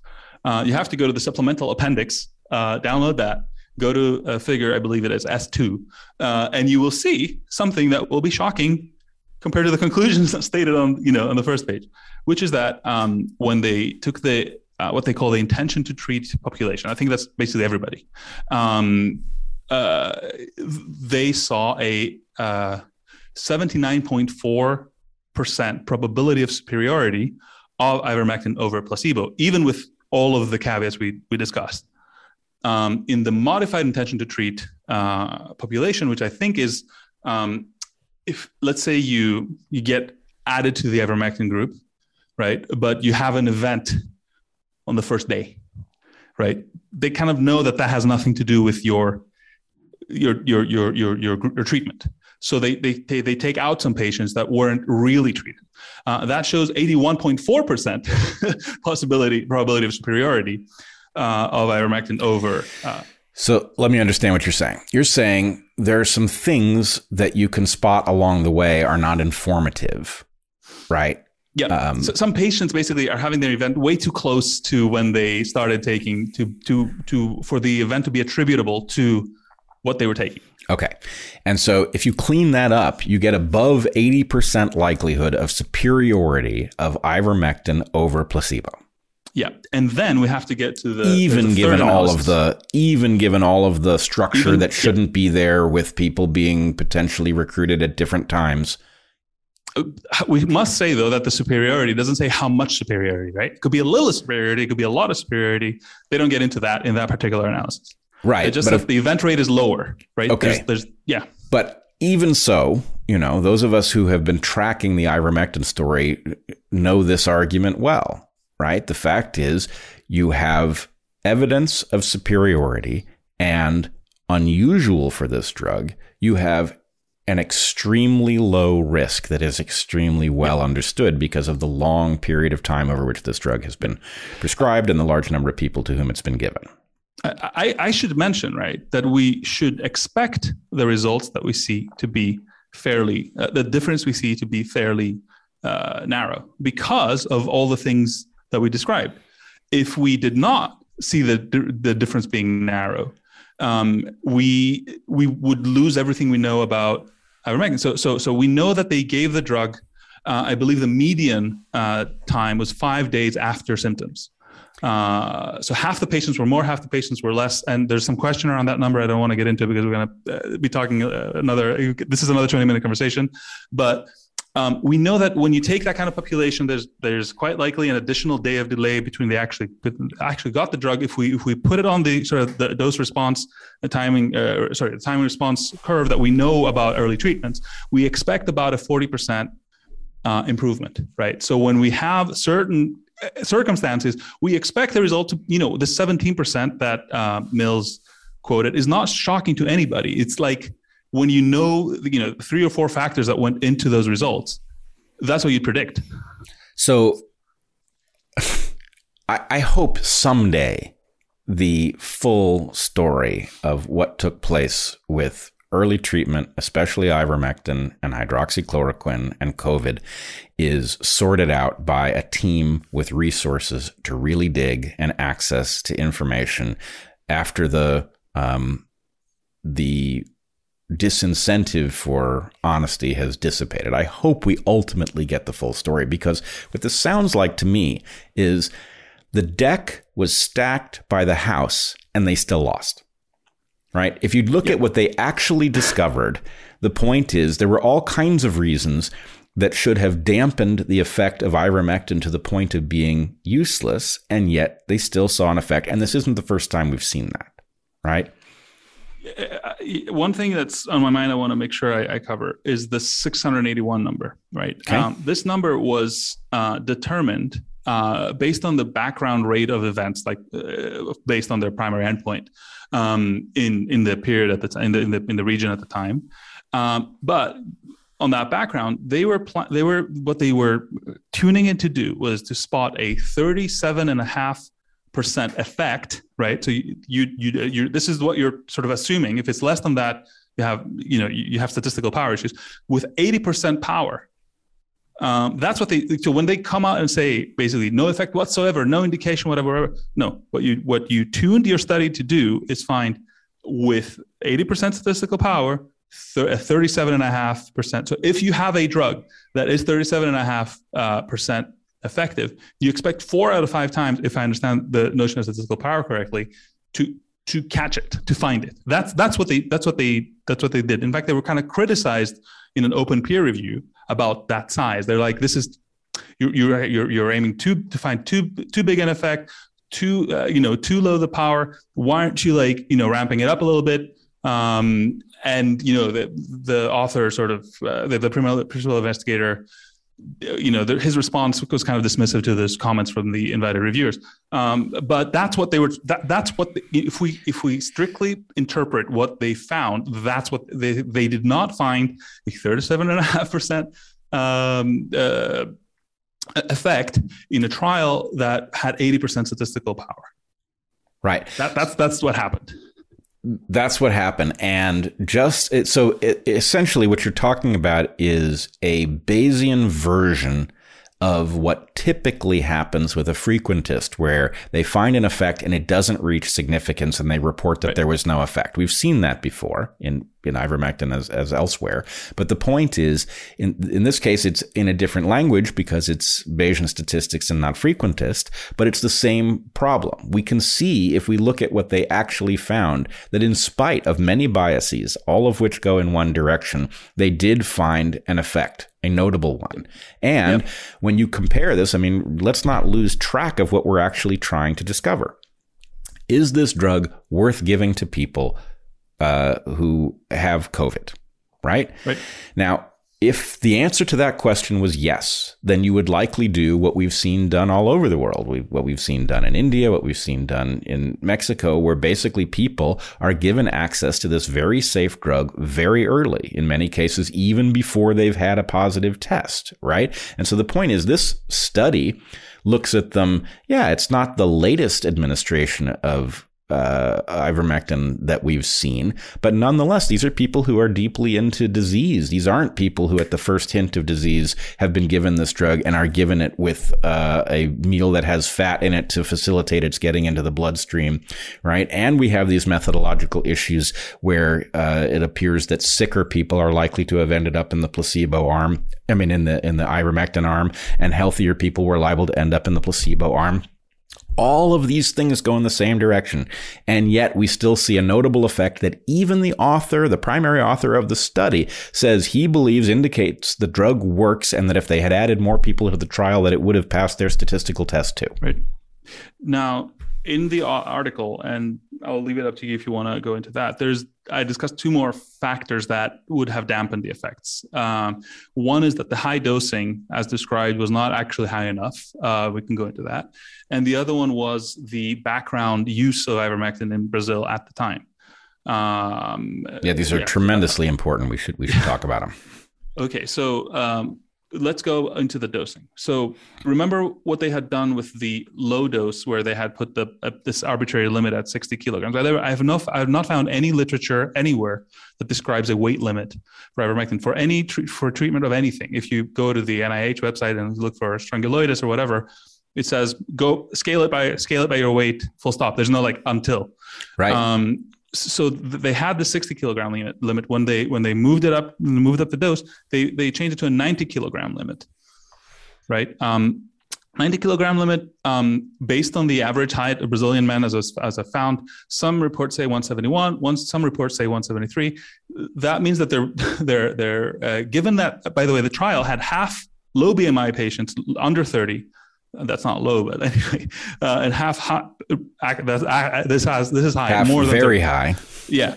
Um, now around 30 BMI, around 174 height is 90 kilograms, right? 91 kilograms to be precise. So it's it's um, almost half the men in the trial, um, in the high dose trial, would have had their dose start slipping under this 400 uh, mcg per kg and about a, I'm, I'm assuming about a third of the women uh, because you know their their their BMI is higher for lower for lower weights, so they would that would not have caught them at that level, but uh, later. Um, and and and this this is that this pernicious effect where high BMI is high risk, right? So the higher your risk, the lower your dose. This is weird. Like, and and, and I, what I, what frustrates me with this is you want to answer the question for once and for all, right? This is how the, the, the trial is heralded. Like, why do stuff like this? Why? There, there's no clinical explanation. I, from what I've heard from the authors camp, from people informally, um, there, there's no real reason for this. Why? Right. It, why? It, it, it it's it's unthinkable right? And one can speculate, but there's no justification for it. But if you were looking for a way to underpower a trial that was somewhat subtle, that didn't show up in the, oh, well, what dose did they use, right? If your first question is, well, yeah, I've seen these under trial, un- underpowered trials before, what dose did they use? Right? Yeah. that threshold will be missed by many people, maybe many journalists. It has no justification And the point is because COVID is the, or the severity of COVID is so significantly correlated to BMI, yep. then the point is this is a, a critical failure. This is a critical failure. The people who are likely to get sickest are the most underdosed right? Yeah, I, I, I, can't I can't explain it. There's no uh, again, there's no medical justification that I've seen. It, it just makes no sense. And in fact, um, there, there's something, there's some issue I can't quite describe. I mean, if you think about comparing it to placebo, right? The point is the placebo is flat, and the degree of underdosing goes up and up. The heavier you are, and the more vulnerable to COVID you are. Uh, there's it's just it's it's an unthinkable failure. And the thing is, okay, maybe they've got a great reason for that. Let's hear it. Yep. I mean, there's just not there's not there's not literature there. I think that one is is one. When I had a chance to ask a question of one of the authors of the paper, this is the one I asked, and I got told to uh, you know follow the process and be professional. um, yeah. All right. Uh, um, there was another issue you wanted to to cover. Yep. So the other issue was that uh, there was, we know, uh, background use of ivermectin in the population in, in Brazil and in the particular region uh, uh of Minas Gerais, the the the the the, the, the, the region of Brazil and, and Belo Horizonte, the, the city. Um, so we know there was background use of ivermectin. Why? Uh, first of all, uh, this, this might sound surprising to people. It was the official government recommended treatment. Wow. Um, so uh, the the the now this was being fought by the sort of the medical establishment. So so the government went ahead and, and uh, promote promoted this thing called Kit COVID, which had I believe hydroxychloroquine, ivermectin, uh, azithromycin, a few other things, maybe some vitamins, um, and the best I could find is that 25% of the population used them at some point. Um, but it was being fought hard. So just to give you a sense, uh, a, Brazilian investigator we, we both know that's looking into these trials. When I asked him, was this like Trump? He's like, no, no, no, it was much worse. So just to understand the severity of the hatred uh, that the establishment had for uh, Bolsonaro, who who was promoting this this this treatment. Um, and, and, yeah, I mean, this is the tragedy of this of this of this molecule, right? It's been uh, sort of politicized to to hell and back. Um, anyway, so so um, there was availability over the counter, first of all, of the of the medicine. It was being promoted by the government as a, as part of a kit. Um, was so, it you free? Know, we would expect. Sorry, was it free? I'm not sure. I'm not sure how the kit was promoted. You'd expect, but I don't. I don't know. Um, that would be that would be worth knowing because obviously it changes the incentive of somebody to join the trial. Right. I, I, believe the um, the over the counter ivermectin in Brazil was like five bucks, and five bucks for us is not five bucks for Brazil, but it's it's not going to be a you know the number is like you know it's it's not a hundred. Um, you know you can scale it. It could be tw- the effect of twenty bucks or whatever, right? Uh, in in uh, for a low income Brazilian household. Um, but that number is still you know if you're sick, you think this will help you, you would you would probably find it. Um, anyway so uh, we also know from local press that was not friendly to ivermectin uh, that in the particular state of Minas Gerais, around the period of the study, especially around that sort of March April um, uh, time time frame, uh, use of ivermectin had increased nine times over the background. Nine times. Um, so significant use. I've seen, I've actually seen myself. I've seen numbers that indicate from 2019 the raise is, is more like 20 times. I, I don't have, I'm not at liberty to share them because they're proprietary numbers from a company that uh, gathers them from pharmacies, but take whichever number you like. Nine, 20, what does it matter? a lot. Um, so when you say over background, you mean over the rate that people are using it for parasites? For parasites, yeah, which was which was minimal. It wasn't like I mean, I mean, if you see a graph and there's the 20, 20 times difference, you the, the the the low number will will seem low. But um, yeah, so it was you know a big big difference in the, in the use. Um, so we know there was background use. I mean, uh, you know, what, how else do we explain these numbers? And, and again, the, the, the, the, local publication that said nine times was all in the same pub, in that same piece says there's concerns about safety, et cetera, et cetera, which is the usual talking points. So these are not people who are promoting ivermectin. They're worried that it's nine times, right? Um, so it, when the original results came out in August, right, the sort of the one slide sort of presentation, Uh, they mentioned the exclusion criteria and they did not mention uh, checking if people were taking ivermectin when they were ad- added to the trial. Uh, and this is bad because placebo group and treatment group might have a background. Some of them might be taking ivermectin, might not know. Um, the investigators did not say anything at the time. This was a key criticism throughout. You know, the drumbeat was like, "Bah, you didn't put in exclusion criteria." Obvious. When the paper came out, you know, the first thing I did, I go to the to the paper where it says exclusion criteria, no mention of ivermectin. It says like, go here for more. I go there for more, no exclusion for ivermectin. I'm like, oh wow. They still haven't fixed it. turns out there is a single sentence in the description in the discussion sorry of the of the papers like some some in some other place which you don't put exclusion criteria in by the way. This is not normal. Um, that says we screened extensively for use of ivermectin for covid right? And they when the investigator whenever he says he says for covid and i'll, I'll go into why this is significant. Um, and uh, you know, we, we removed those people. And he also mentioned in, in one of the emails something that confused the hell out of me, which was like, if you were taking one of the drugs, you might be allocated another arm. What? anyway, I, I, I, I, choose to ignore that because it's the, the repercussions are so preposterous as to just, uh, you know, we already have enough to, to worry about. Um, so, but they, they basically say that to, to mean that, yes, we did exclude people. Now, why is that not? Uh, Wait a minute. They yeah. said they might have allocated people to a different arm if they were taking a drug in the exclusion in the exclusion criteria. That's what there's there's so a for example remark in the in the email from Mills to Kirsch. For example, then people who you might be comparing fluvoxamine and ivermectin right placebo. Wow, that raises all kinds of questions. I, I, I, it, it's so, it's so, such a big thing that I, I just, you know, I, I, for some reason, I'm, uh, I, he might be. Ref- there's some part. I don't. I don't know. I, I just don't want to go into that. It's just. It's so. So. Uh, I, I, choose to take it as an offhand remark that might have been um, uh, misunderstood or something. Uh, we have enough on our, on our, plate, but that, that, that was weird. Um, but but but here's why it matters the way they articulated what they did right? Um, so when we look at the forms that the patients filled in when they were added to the trial, there's no, you know that you go through the exclusion criteria. There's nothing about ivermectin. I think there's like a known hypersensitivity if you're like allergic or something. That's not what we're talking about. Um, but there is um, a, a, a appendix which is like concomitant medication. So other drugs you're taking, right? So if you're taking I don't know blood pressure meds or like whatever it is, they want you to write it down.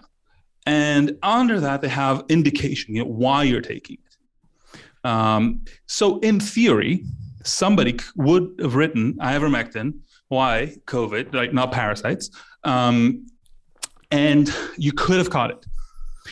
However, we're talking about a trial where the data collection was so compromised. Uh, there's 331 patients, 23%, that they're not sure how long since symptoms started. They're missing. They're missing for a, a good. I, I believe it's a double digit percentage.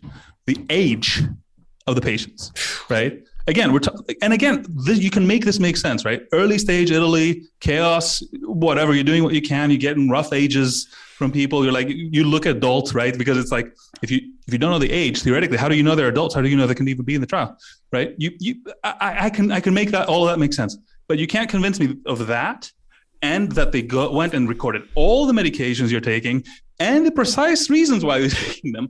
And the, the, the investigator says, and by the way, there wasn't much use in the area. Okay, so you didn't catch like a ton of people. So you may not much use in the area when we have other evidence that there was lots of use in the yeah. area. Um, a weird phenomenon. It shouldn't matter from the point of view of the experiment whether you were taking it for COVID or not. The question is, were you on the drug or weren't you? And so the exclusion criterion, even to the extent that it existed, is bizarre from the point of view of actually testing ivermectin. Yeah. Um, so, and then there's a yeah, it, it raises all kinds of questions. For me, it also raises a question. You know, we've talked about the unblinding of the trial from the point of view of the experimenter, which is dangerous. But it's also possible that the trial was unblinded either accidentally or not so accidentally from the point of view of the patients, right? So, Right. for example, um, you know, ivermectin has a flavor to it, and a patient might get the uh, sense that they are either on the drug or on the placebo from that. That could be an honest error. But uh, my understanding from the paper is that they showed um, patients in the trial a video Right. uh, to sort of orient them, right? A video that was presumably in Portuguese and discussed what the patient would experience. And yes, one could put together a perfectly well constructed video that would leave things perfectly blinded. But if you were looking to wink at patients so that um, they would uh, self treat if they found themselves in the placebo group because they had joined the study in hopes of getting a medication that many thought worked, um, that could also produce an effect. So, in some sense, among the many things that we would need to see in order to know that this trial was valid is well, can we see the video? Right. There's even one more thing that is harder to characterize statistically. I- It, it, it dawned on me as I was kind of discussing uh, these results, which is that say you have a background population of people in Brazil using ivermectin, and let's say ivermectin works differentially in people, right? In some people it works, in some people it doesn't. Um, and so let's say that the people that it does work don't go to the hospital, and the people that it doesn't work do go to the hospital, right? And and you are now looking at population. So even if you didn't catch it, even if you did exclude it, even if you did all the things, you are still looking at a subset of the population that could potentially be less suitable to that treatment, whatever. Um, but the fact that even if they did exclude, given the background use in the population, already, you know, changes the the, the meaning of these results. And I, again, I don't know what precise statistical bias this it, this would be, but it, it's one thing that continually frustrates me with the authors is that I think some of the things we have seen, uh, not everything, but some of them, could have been resolved with just more openness, right? Being saying, look, we changed the dose because of this. We changed it at that date. We, you know, just be clear about what happened so we can move on and find the most, the more important things. There's this general refusal to engage to you know the, like an adversarial relationship. I can understand it even to a point. I know there's people on both sides of this conversation that are very emotional that are very aggressive that can get you know i mean you've you've definitely sensed it on the side of you know uh, the the pro side. There's definitely people on the anti side that sense you know uh, a lot of sort of aggression et cetera et cetera. But we're doing science right? We're not we're not, we're supposed to try to walk that out. And do our work as, as best as we can. And there's this adversarial sort of relationship between they, they, they mention constantly sort of advocacy groups and they even mention paramedical groups which i don't understand what it is. Is paramedics forming groups? Unclear. Um, but um, you know I, I understand the emotional sort of tension around all of this but as scientists we're supposed to try as much as we can to put that aside and and just come out with the results, come what may, right? Uh, reveal them to the world as, as clear as we can. And and and the authors seem to be very aware of the context. Let's just let's just put it that way. Um, some of these things might have been clarified, but but we're not we're not getting signal. Right to the point that Mills discusses the uh, the pressure, right? Yeah. Um, yeah, no, it was it wasn't Mills, but Mills after the, this person said it, he said, "I completely agree with Frank." Was, was Mills said? Yeah. Mills said, that. "Okay." So, um, so there is one final bit to all of this that has to be mentioned, mm-hmm. um, which is that in these adaptive trials there is this data and safety uh, monitoring board committee. They come by different names, but what they do is because perhaps as a safeguard, right? Because perhaps because all of this stuff is possible, um, there's supposed to be an independent committee that, um, as the name implies, looks at the data, uh, is primarily concerned about safety of the patients, um, and you know monitors sort of the trial to make certain decisions about where to stop things. Looks at the interim analyses, um, you know, all these decisions that we've seen about sort of extension of certain things or or, or cutting, cutting short. Uh, normally you would expect them to go through this committee, which is supposed to be independent. And indeed, in their papers, they say, you know, it's an independent committee. Okay. You look at who's in this committee. And um, the chairman is a person called Kristian Thorlund. Uh, Kristian Thorlund um, is has published more than 100 papers with Ed Mills, who is the principal investigator. Right? They're, they're academic sort of soulmates, let's call it. Um, more than 100 papers. I mean, most people don't have 100 papers. Um, they've published 100 papers together. Um, and it, you, I dug in a little bit deeper. If you go to the Together Trial website on the Wayback Machine and you go to the first version, um, you will see that um, Mills and Thorlund are cited as co-lead investigators of the trial. So Thorlund is on the side of you know the people designing the trial. If you look at where the email goes of saying you know where do I get information, it goes to a company called MTEK Sciences. MTEK Sciences is a startup, in fact, that was founded by Edward Mills and Kristian Thorlund. My my guess is that MTEK means Mills, Thorlund, uh, Edward, Kristian, uh, MTEK, right? Um, but it might not. But the thing is, like, it is a startup. It was founded by them. It was acquired by Cytel, the company that does the statistical analysis uh, for the for this um, study. Um, another person was working at MTEK and moved to Cytel as per the acquisition called Jonas Häggström. He's also in the data and, and, and safety uh, monitoring committee. Um, and you're like, okay, so all of these people have very good reason to want uh, the trial to succeed and produce whatever results Mills, you know, wants, and uh, are unblind. They're unblinded, right? So they see the data and they can make decisions on the data, um, and they're not independent. Um, there's the, and and two more of the members of the committee have got you know 25 and nine papers written together with Mills. Less of a severe thing, but like when you already have uh, two big pieces, especially the chairman of the committee being um, linked like inextricably, I would say at this point. Like they, they, they started started together. They're working at Cytel. They're working at McMaster University. They've got 100 papers together. You know, they're like this. They're, they're, they're soulmates, right? There's no, the, the, the distinction is, is, is thin. Um, now, okay, you might say, I don't know what you might say, this is not good.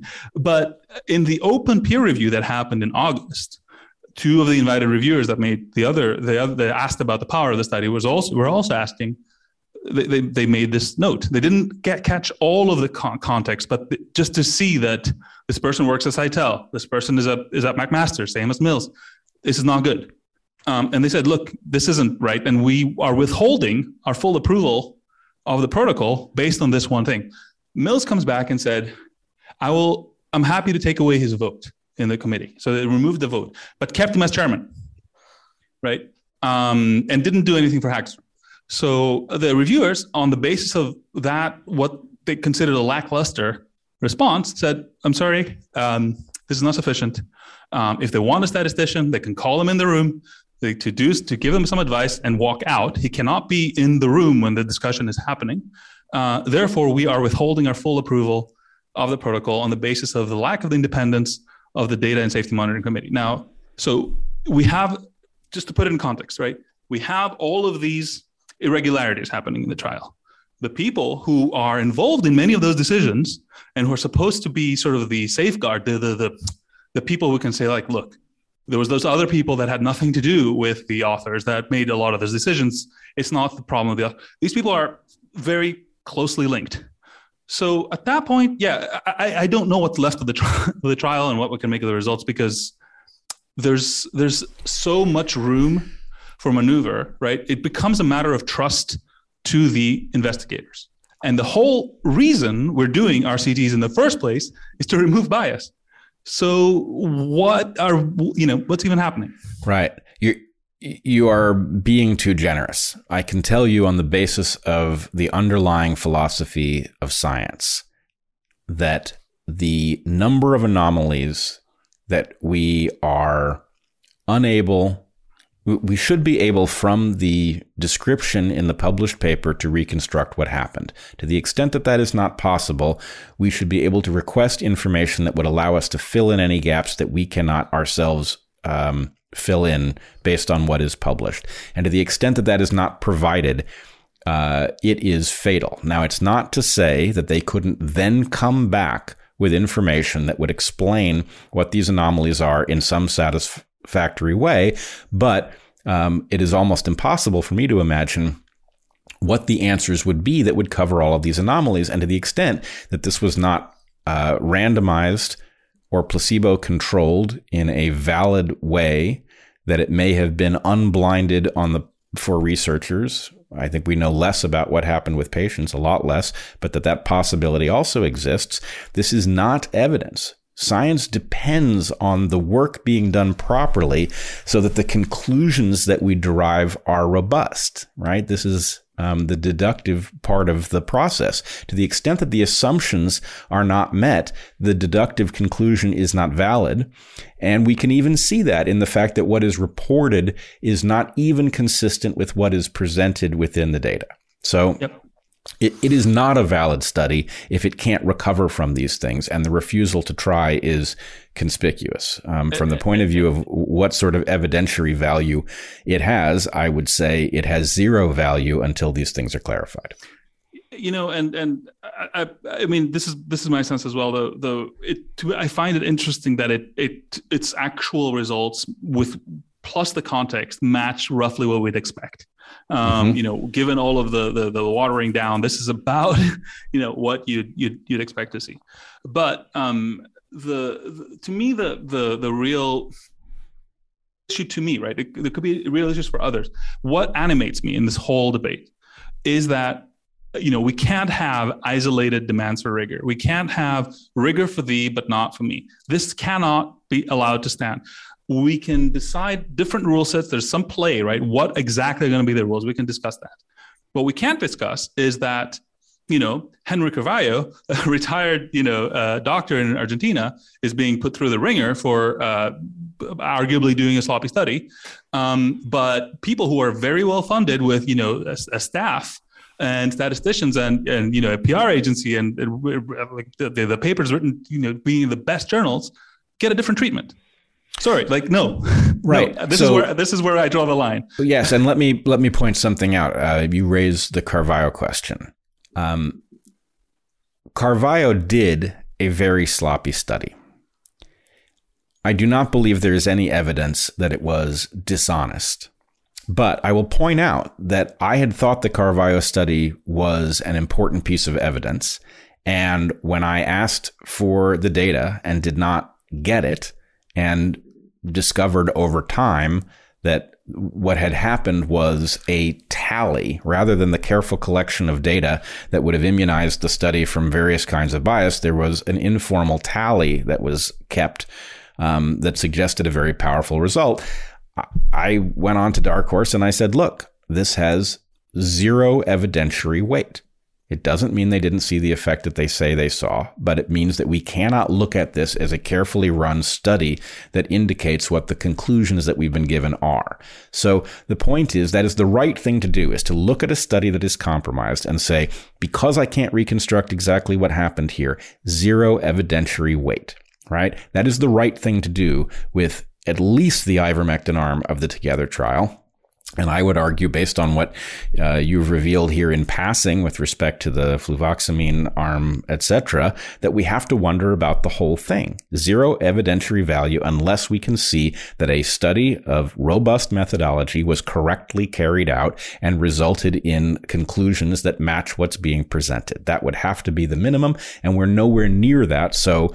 Um, people should recognize the right thing to do, as it was with Carvallo, is to say this is not evidence, right? Scientific. So as I've said many times on Dark Horse, science is a very powerful process, but it is fragile. It depends on the philosophy of science being robust. It depends on the absence of powerful financial and other incentives pushing people towards some conclusions. It depends on the equal application of rigor, as you point out. All of these things have to be true in order for the evidence uh, to be useful to us. And this is so far from where we are with respect to ivermectin generally and this trial in specific that uh, one really has to. Uh, to wonder how we get ourselves out of here. Have we so corrupted our scientific structure that it is incapable of allowing us to see? And, and, and of course, there is also the s- surrounding theater around this study, right? There are not one, but three news cycles powered by the way in which the results were released. So on August 6th, I, I mean, I find this kind of shocking, honestly. The ivermectin arm is supposed to end on August 6th. The same day, like literally, I mean, same day, like the, the speed is stunning, right? It's August 6th. They come out, you know, the, the, the deck is, is, is, is, is, is dated August 6th um, with the results. Uh, okay. Amazing, right? Great. Um, and indeed, for fluvoxamine by August 23rd, we've got the preprint, and you know, uh, a couple months later, it, it appears in in, in, uh, in Lancet.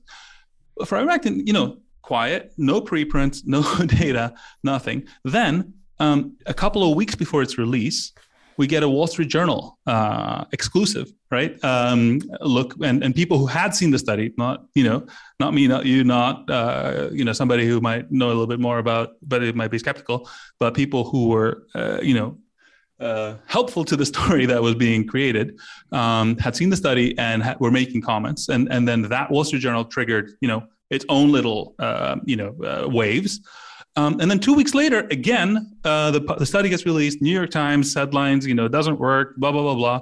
And of course, then it's matched with the calls that at some point we have to wonder should we keep studying this thing? Is it is it is it worth at this point? You know, we got so much evidence, so controver- so incontrovertible, right? Uh, what are we? Why are we even wasting research dollars on this question anymore? Like, you, so you you you use that as a as a platform to sort of say not only this evidence is final, but like stop collecting evidence as a whole. And and and that's where again you start to wonder, and that does not have to be the authors, but it could be somebody who is working with the authors or or even just taking what the authors are putting out and amplifying it um, what's happening, especially because when you actually see the data. So, my advice to people just on Twitter and everywhere else when you see a study, wait a couple of weeks. Seriously, like I've made this mistake, lots of us have. Yep. You have to control your first instinct to just um, come out and, and make grand conclusions uh, about a study. Uh, ask questions, be see this is interesting, whatever, but like hold something back for at least a couple of weeks because once it gets ex- examined. And this is again on the pro and the, on the anti side, right? It doesn't have to be um, about specific study. This is about all studies.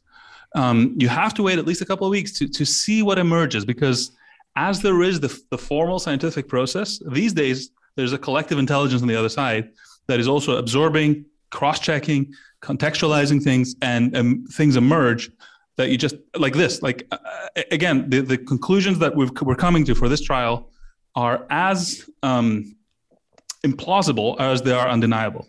it, it is just baffling. All right. So the um, I, I'm not sure exactly how to convey this. It is non-standard to emerge into public with the conclusions of a study that is not going to be published for half a year. At the very least, people should be able to scrutinize a draft at that moment to get a sense for where the authors are, even if the thing is going to take time to go through the pipeline. To give us the conclusion, to sensationalize the conclusion, to delay our ability to scrutinize the work itself. If all of those things are true, the work better be pretty close to spotless right? It should be exceedingly high quality work, not shoddy work, right? If you're going to trumpet this in the Wall Street Journal, if you're going to gaslight us for more than half a year over the conclusions of this trial before we get to see how it even worked, the trial better be incredibly high quality. Instead, what we have is, um, frankly, it's a mirror of the problem that we saw uh, with cold fusion, right? It's it's science by press release, by press conference, right? That's what this was. And you know, as with cold fusion, what actually emerged in the aftermath when we got to see uh, the details wasn't supportive of the sensational headline. So this is, in some sense, uh, a case of you know ivermectin and cold confusion, right? What we've got is. yeah. um, the purpose, somebody's purpose here is about headlines and not about discovery. And the discovery here is, I would say, exceedingly low quality, right? This is not high quality science. It's certainly not worthy of the New England Journal of Medicine. Hard to imagine how the editors themselves didn't spot the numerous inconsistencies and problems. Uh, let alone the peer reviewers. How did this go? You know, a, a, a process that had an extra six months to get this stuff right should be especially clear and good rather than especially opaque and full of obvious holes. Yeah, the, the authors indicated that the journal gave them trouble in, in publication, though they indicated as being exasperated that they didn't sort of make the obvious connection that maybe the journal was seeing something he didn't like. Um, but also, there's there's an indication that the corresponding author changed in February, which is strange. Like, who is the who? What hap- What what's going? You know, this is right. not common. Not it is uncommon, and I would also point out, okay, if the journal gave them a hard time, presumably the things that the journal gave them a hard time about were fixed before it went to publication. That means that the many, many flaws, ambiguities, and dangers that are apparent in what they published are the things that got through. Right. So the work was even more compromised than this, apparently. You see most of the issues when you put Humpty Dumpty together, when you when you when you take the metformin paper, the fluvoxamine paper, and the ivermectin uh, paper, and you uh, you assemble them is is when the discontinuity is. The paper, the ivermectin paper itself, when read in isolation, there's still questions, there's still concerns, but uh, you know, if you had nothing else, it would be hard to to challenge it. Definitely not at this level. Yep. Um, which which uh, I don't know is a fascinating condition. Let's just say that. Yeah. All right. Um, there's a lot in your article on this that we have not covered. I would certainly encourage people to look at it carefully. Um, we're no doubt going to get feedback. Maybe we'll discover that some of the issues that have been raised are less critical than we think. Maybe we will discover that there are issues that we didn't discuss that are important and should be explored. But at the very least, I um, would say it is beyond time for the authors of this study to hand over the information they have so we can clarify what actually took place and therefore what, if any, evidentiary value exists in this study. Yep. Yeah. I think as as um, we've, we've, kind of said before, um, even now you can sort of hold a you know some level of uncertainty as to uh, what happened and why some sort of you know superposition of of of, of theories of hypotheses um, but I, I, think what happens with the data is the razor that separates these entwined hypotheses for, uh, for me. Uh, what happened with the data and the lack of forthcomingness? No, no. What happens from now? Like what happens if, from this point? If, if, the authors are say, okay, no, you guys are wrong. You know, here it is. Um, you know, and here's how. Here's why these discontinuities appear. Um, you know th- th- we can discuss like we could be wrong. Sure. there's always that chance we should we should I, I, don't understand how. I mean this is basic addition subtraction that i'm doing. I'm not good doing statistics. But there could be some let's say innocent errors that were misunderstood or whatever it is. Or uh, it could be something that like some kind of a confusion whatever. But if the data is not forthcoming i think we we have to note right that the again Carvallo is a is a retired uh, doctor. The people here the, the the the sort of the roster of authors is has an overrepresented group of professional clinical trial designers for big pharmaceutical companies. This is what they do. They don't mess up on studies by accident. It's it's hard to believe. And and I don't want to go heavy on the conflict of interest part, right? Um, uh, people can definitely assume that I can't prove anything. What I can prove is that these people are supposed to know how to run a perfect trial, or well, nobody does. let us also recognize this is not some college paper. Right. This is a global pandemic and an important question about a medication that either does or does not save lives. To the extent that you run a study, I don't care how expensive it is, I don't care how fancy it was. If it turned out that the method collapsed on you because of things maybe you couldn't foresee, you don't publish it.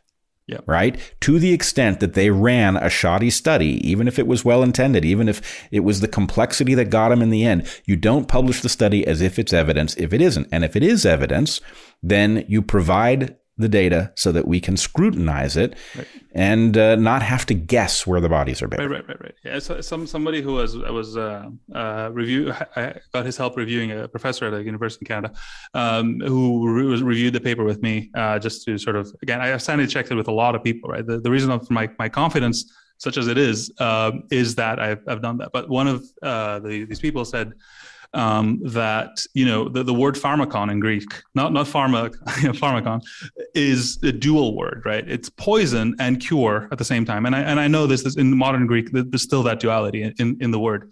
Um, and and the point is that you know with knowledge of how to cure comes knowledge of how to poison. So this is to me the key question. Right?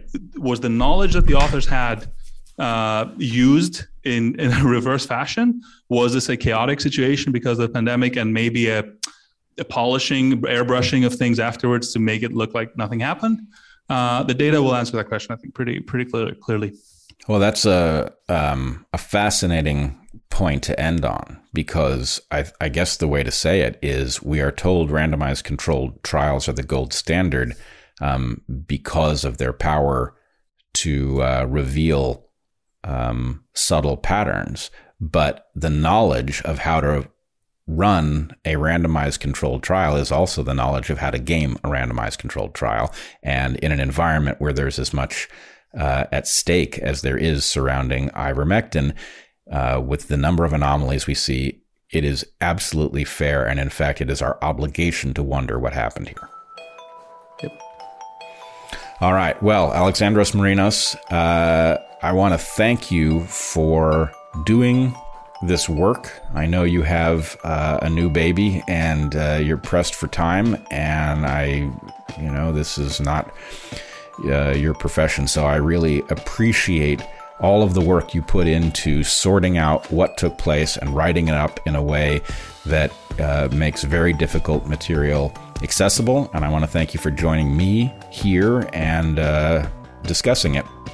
Um, it's yeah, been I fascinating. Mean, I, I, must say, um, thank you for having me. Hopefully, this will get us some answers, and that this work was not just me. I've tried to name several people that helped in that conversation. There's a lot of people that helped that I, uh, I, I can't name or I don't even know the names because there's this emergent sort of uh, social media uh, ecosystem that generated you know a lot of leads, some of them dead ends, but um, the, the, I feel like I'm sitting at the top of, a, of an elephant that was far far greater than myself. But um, yeah.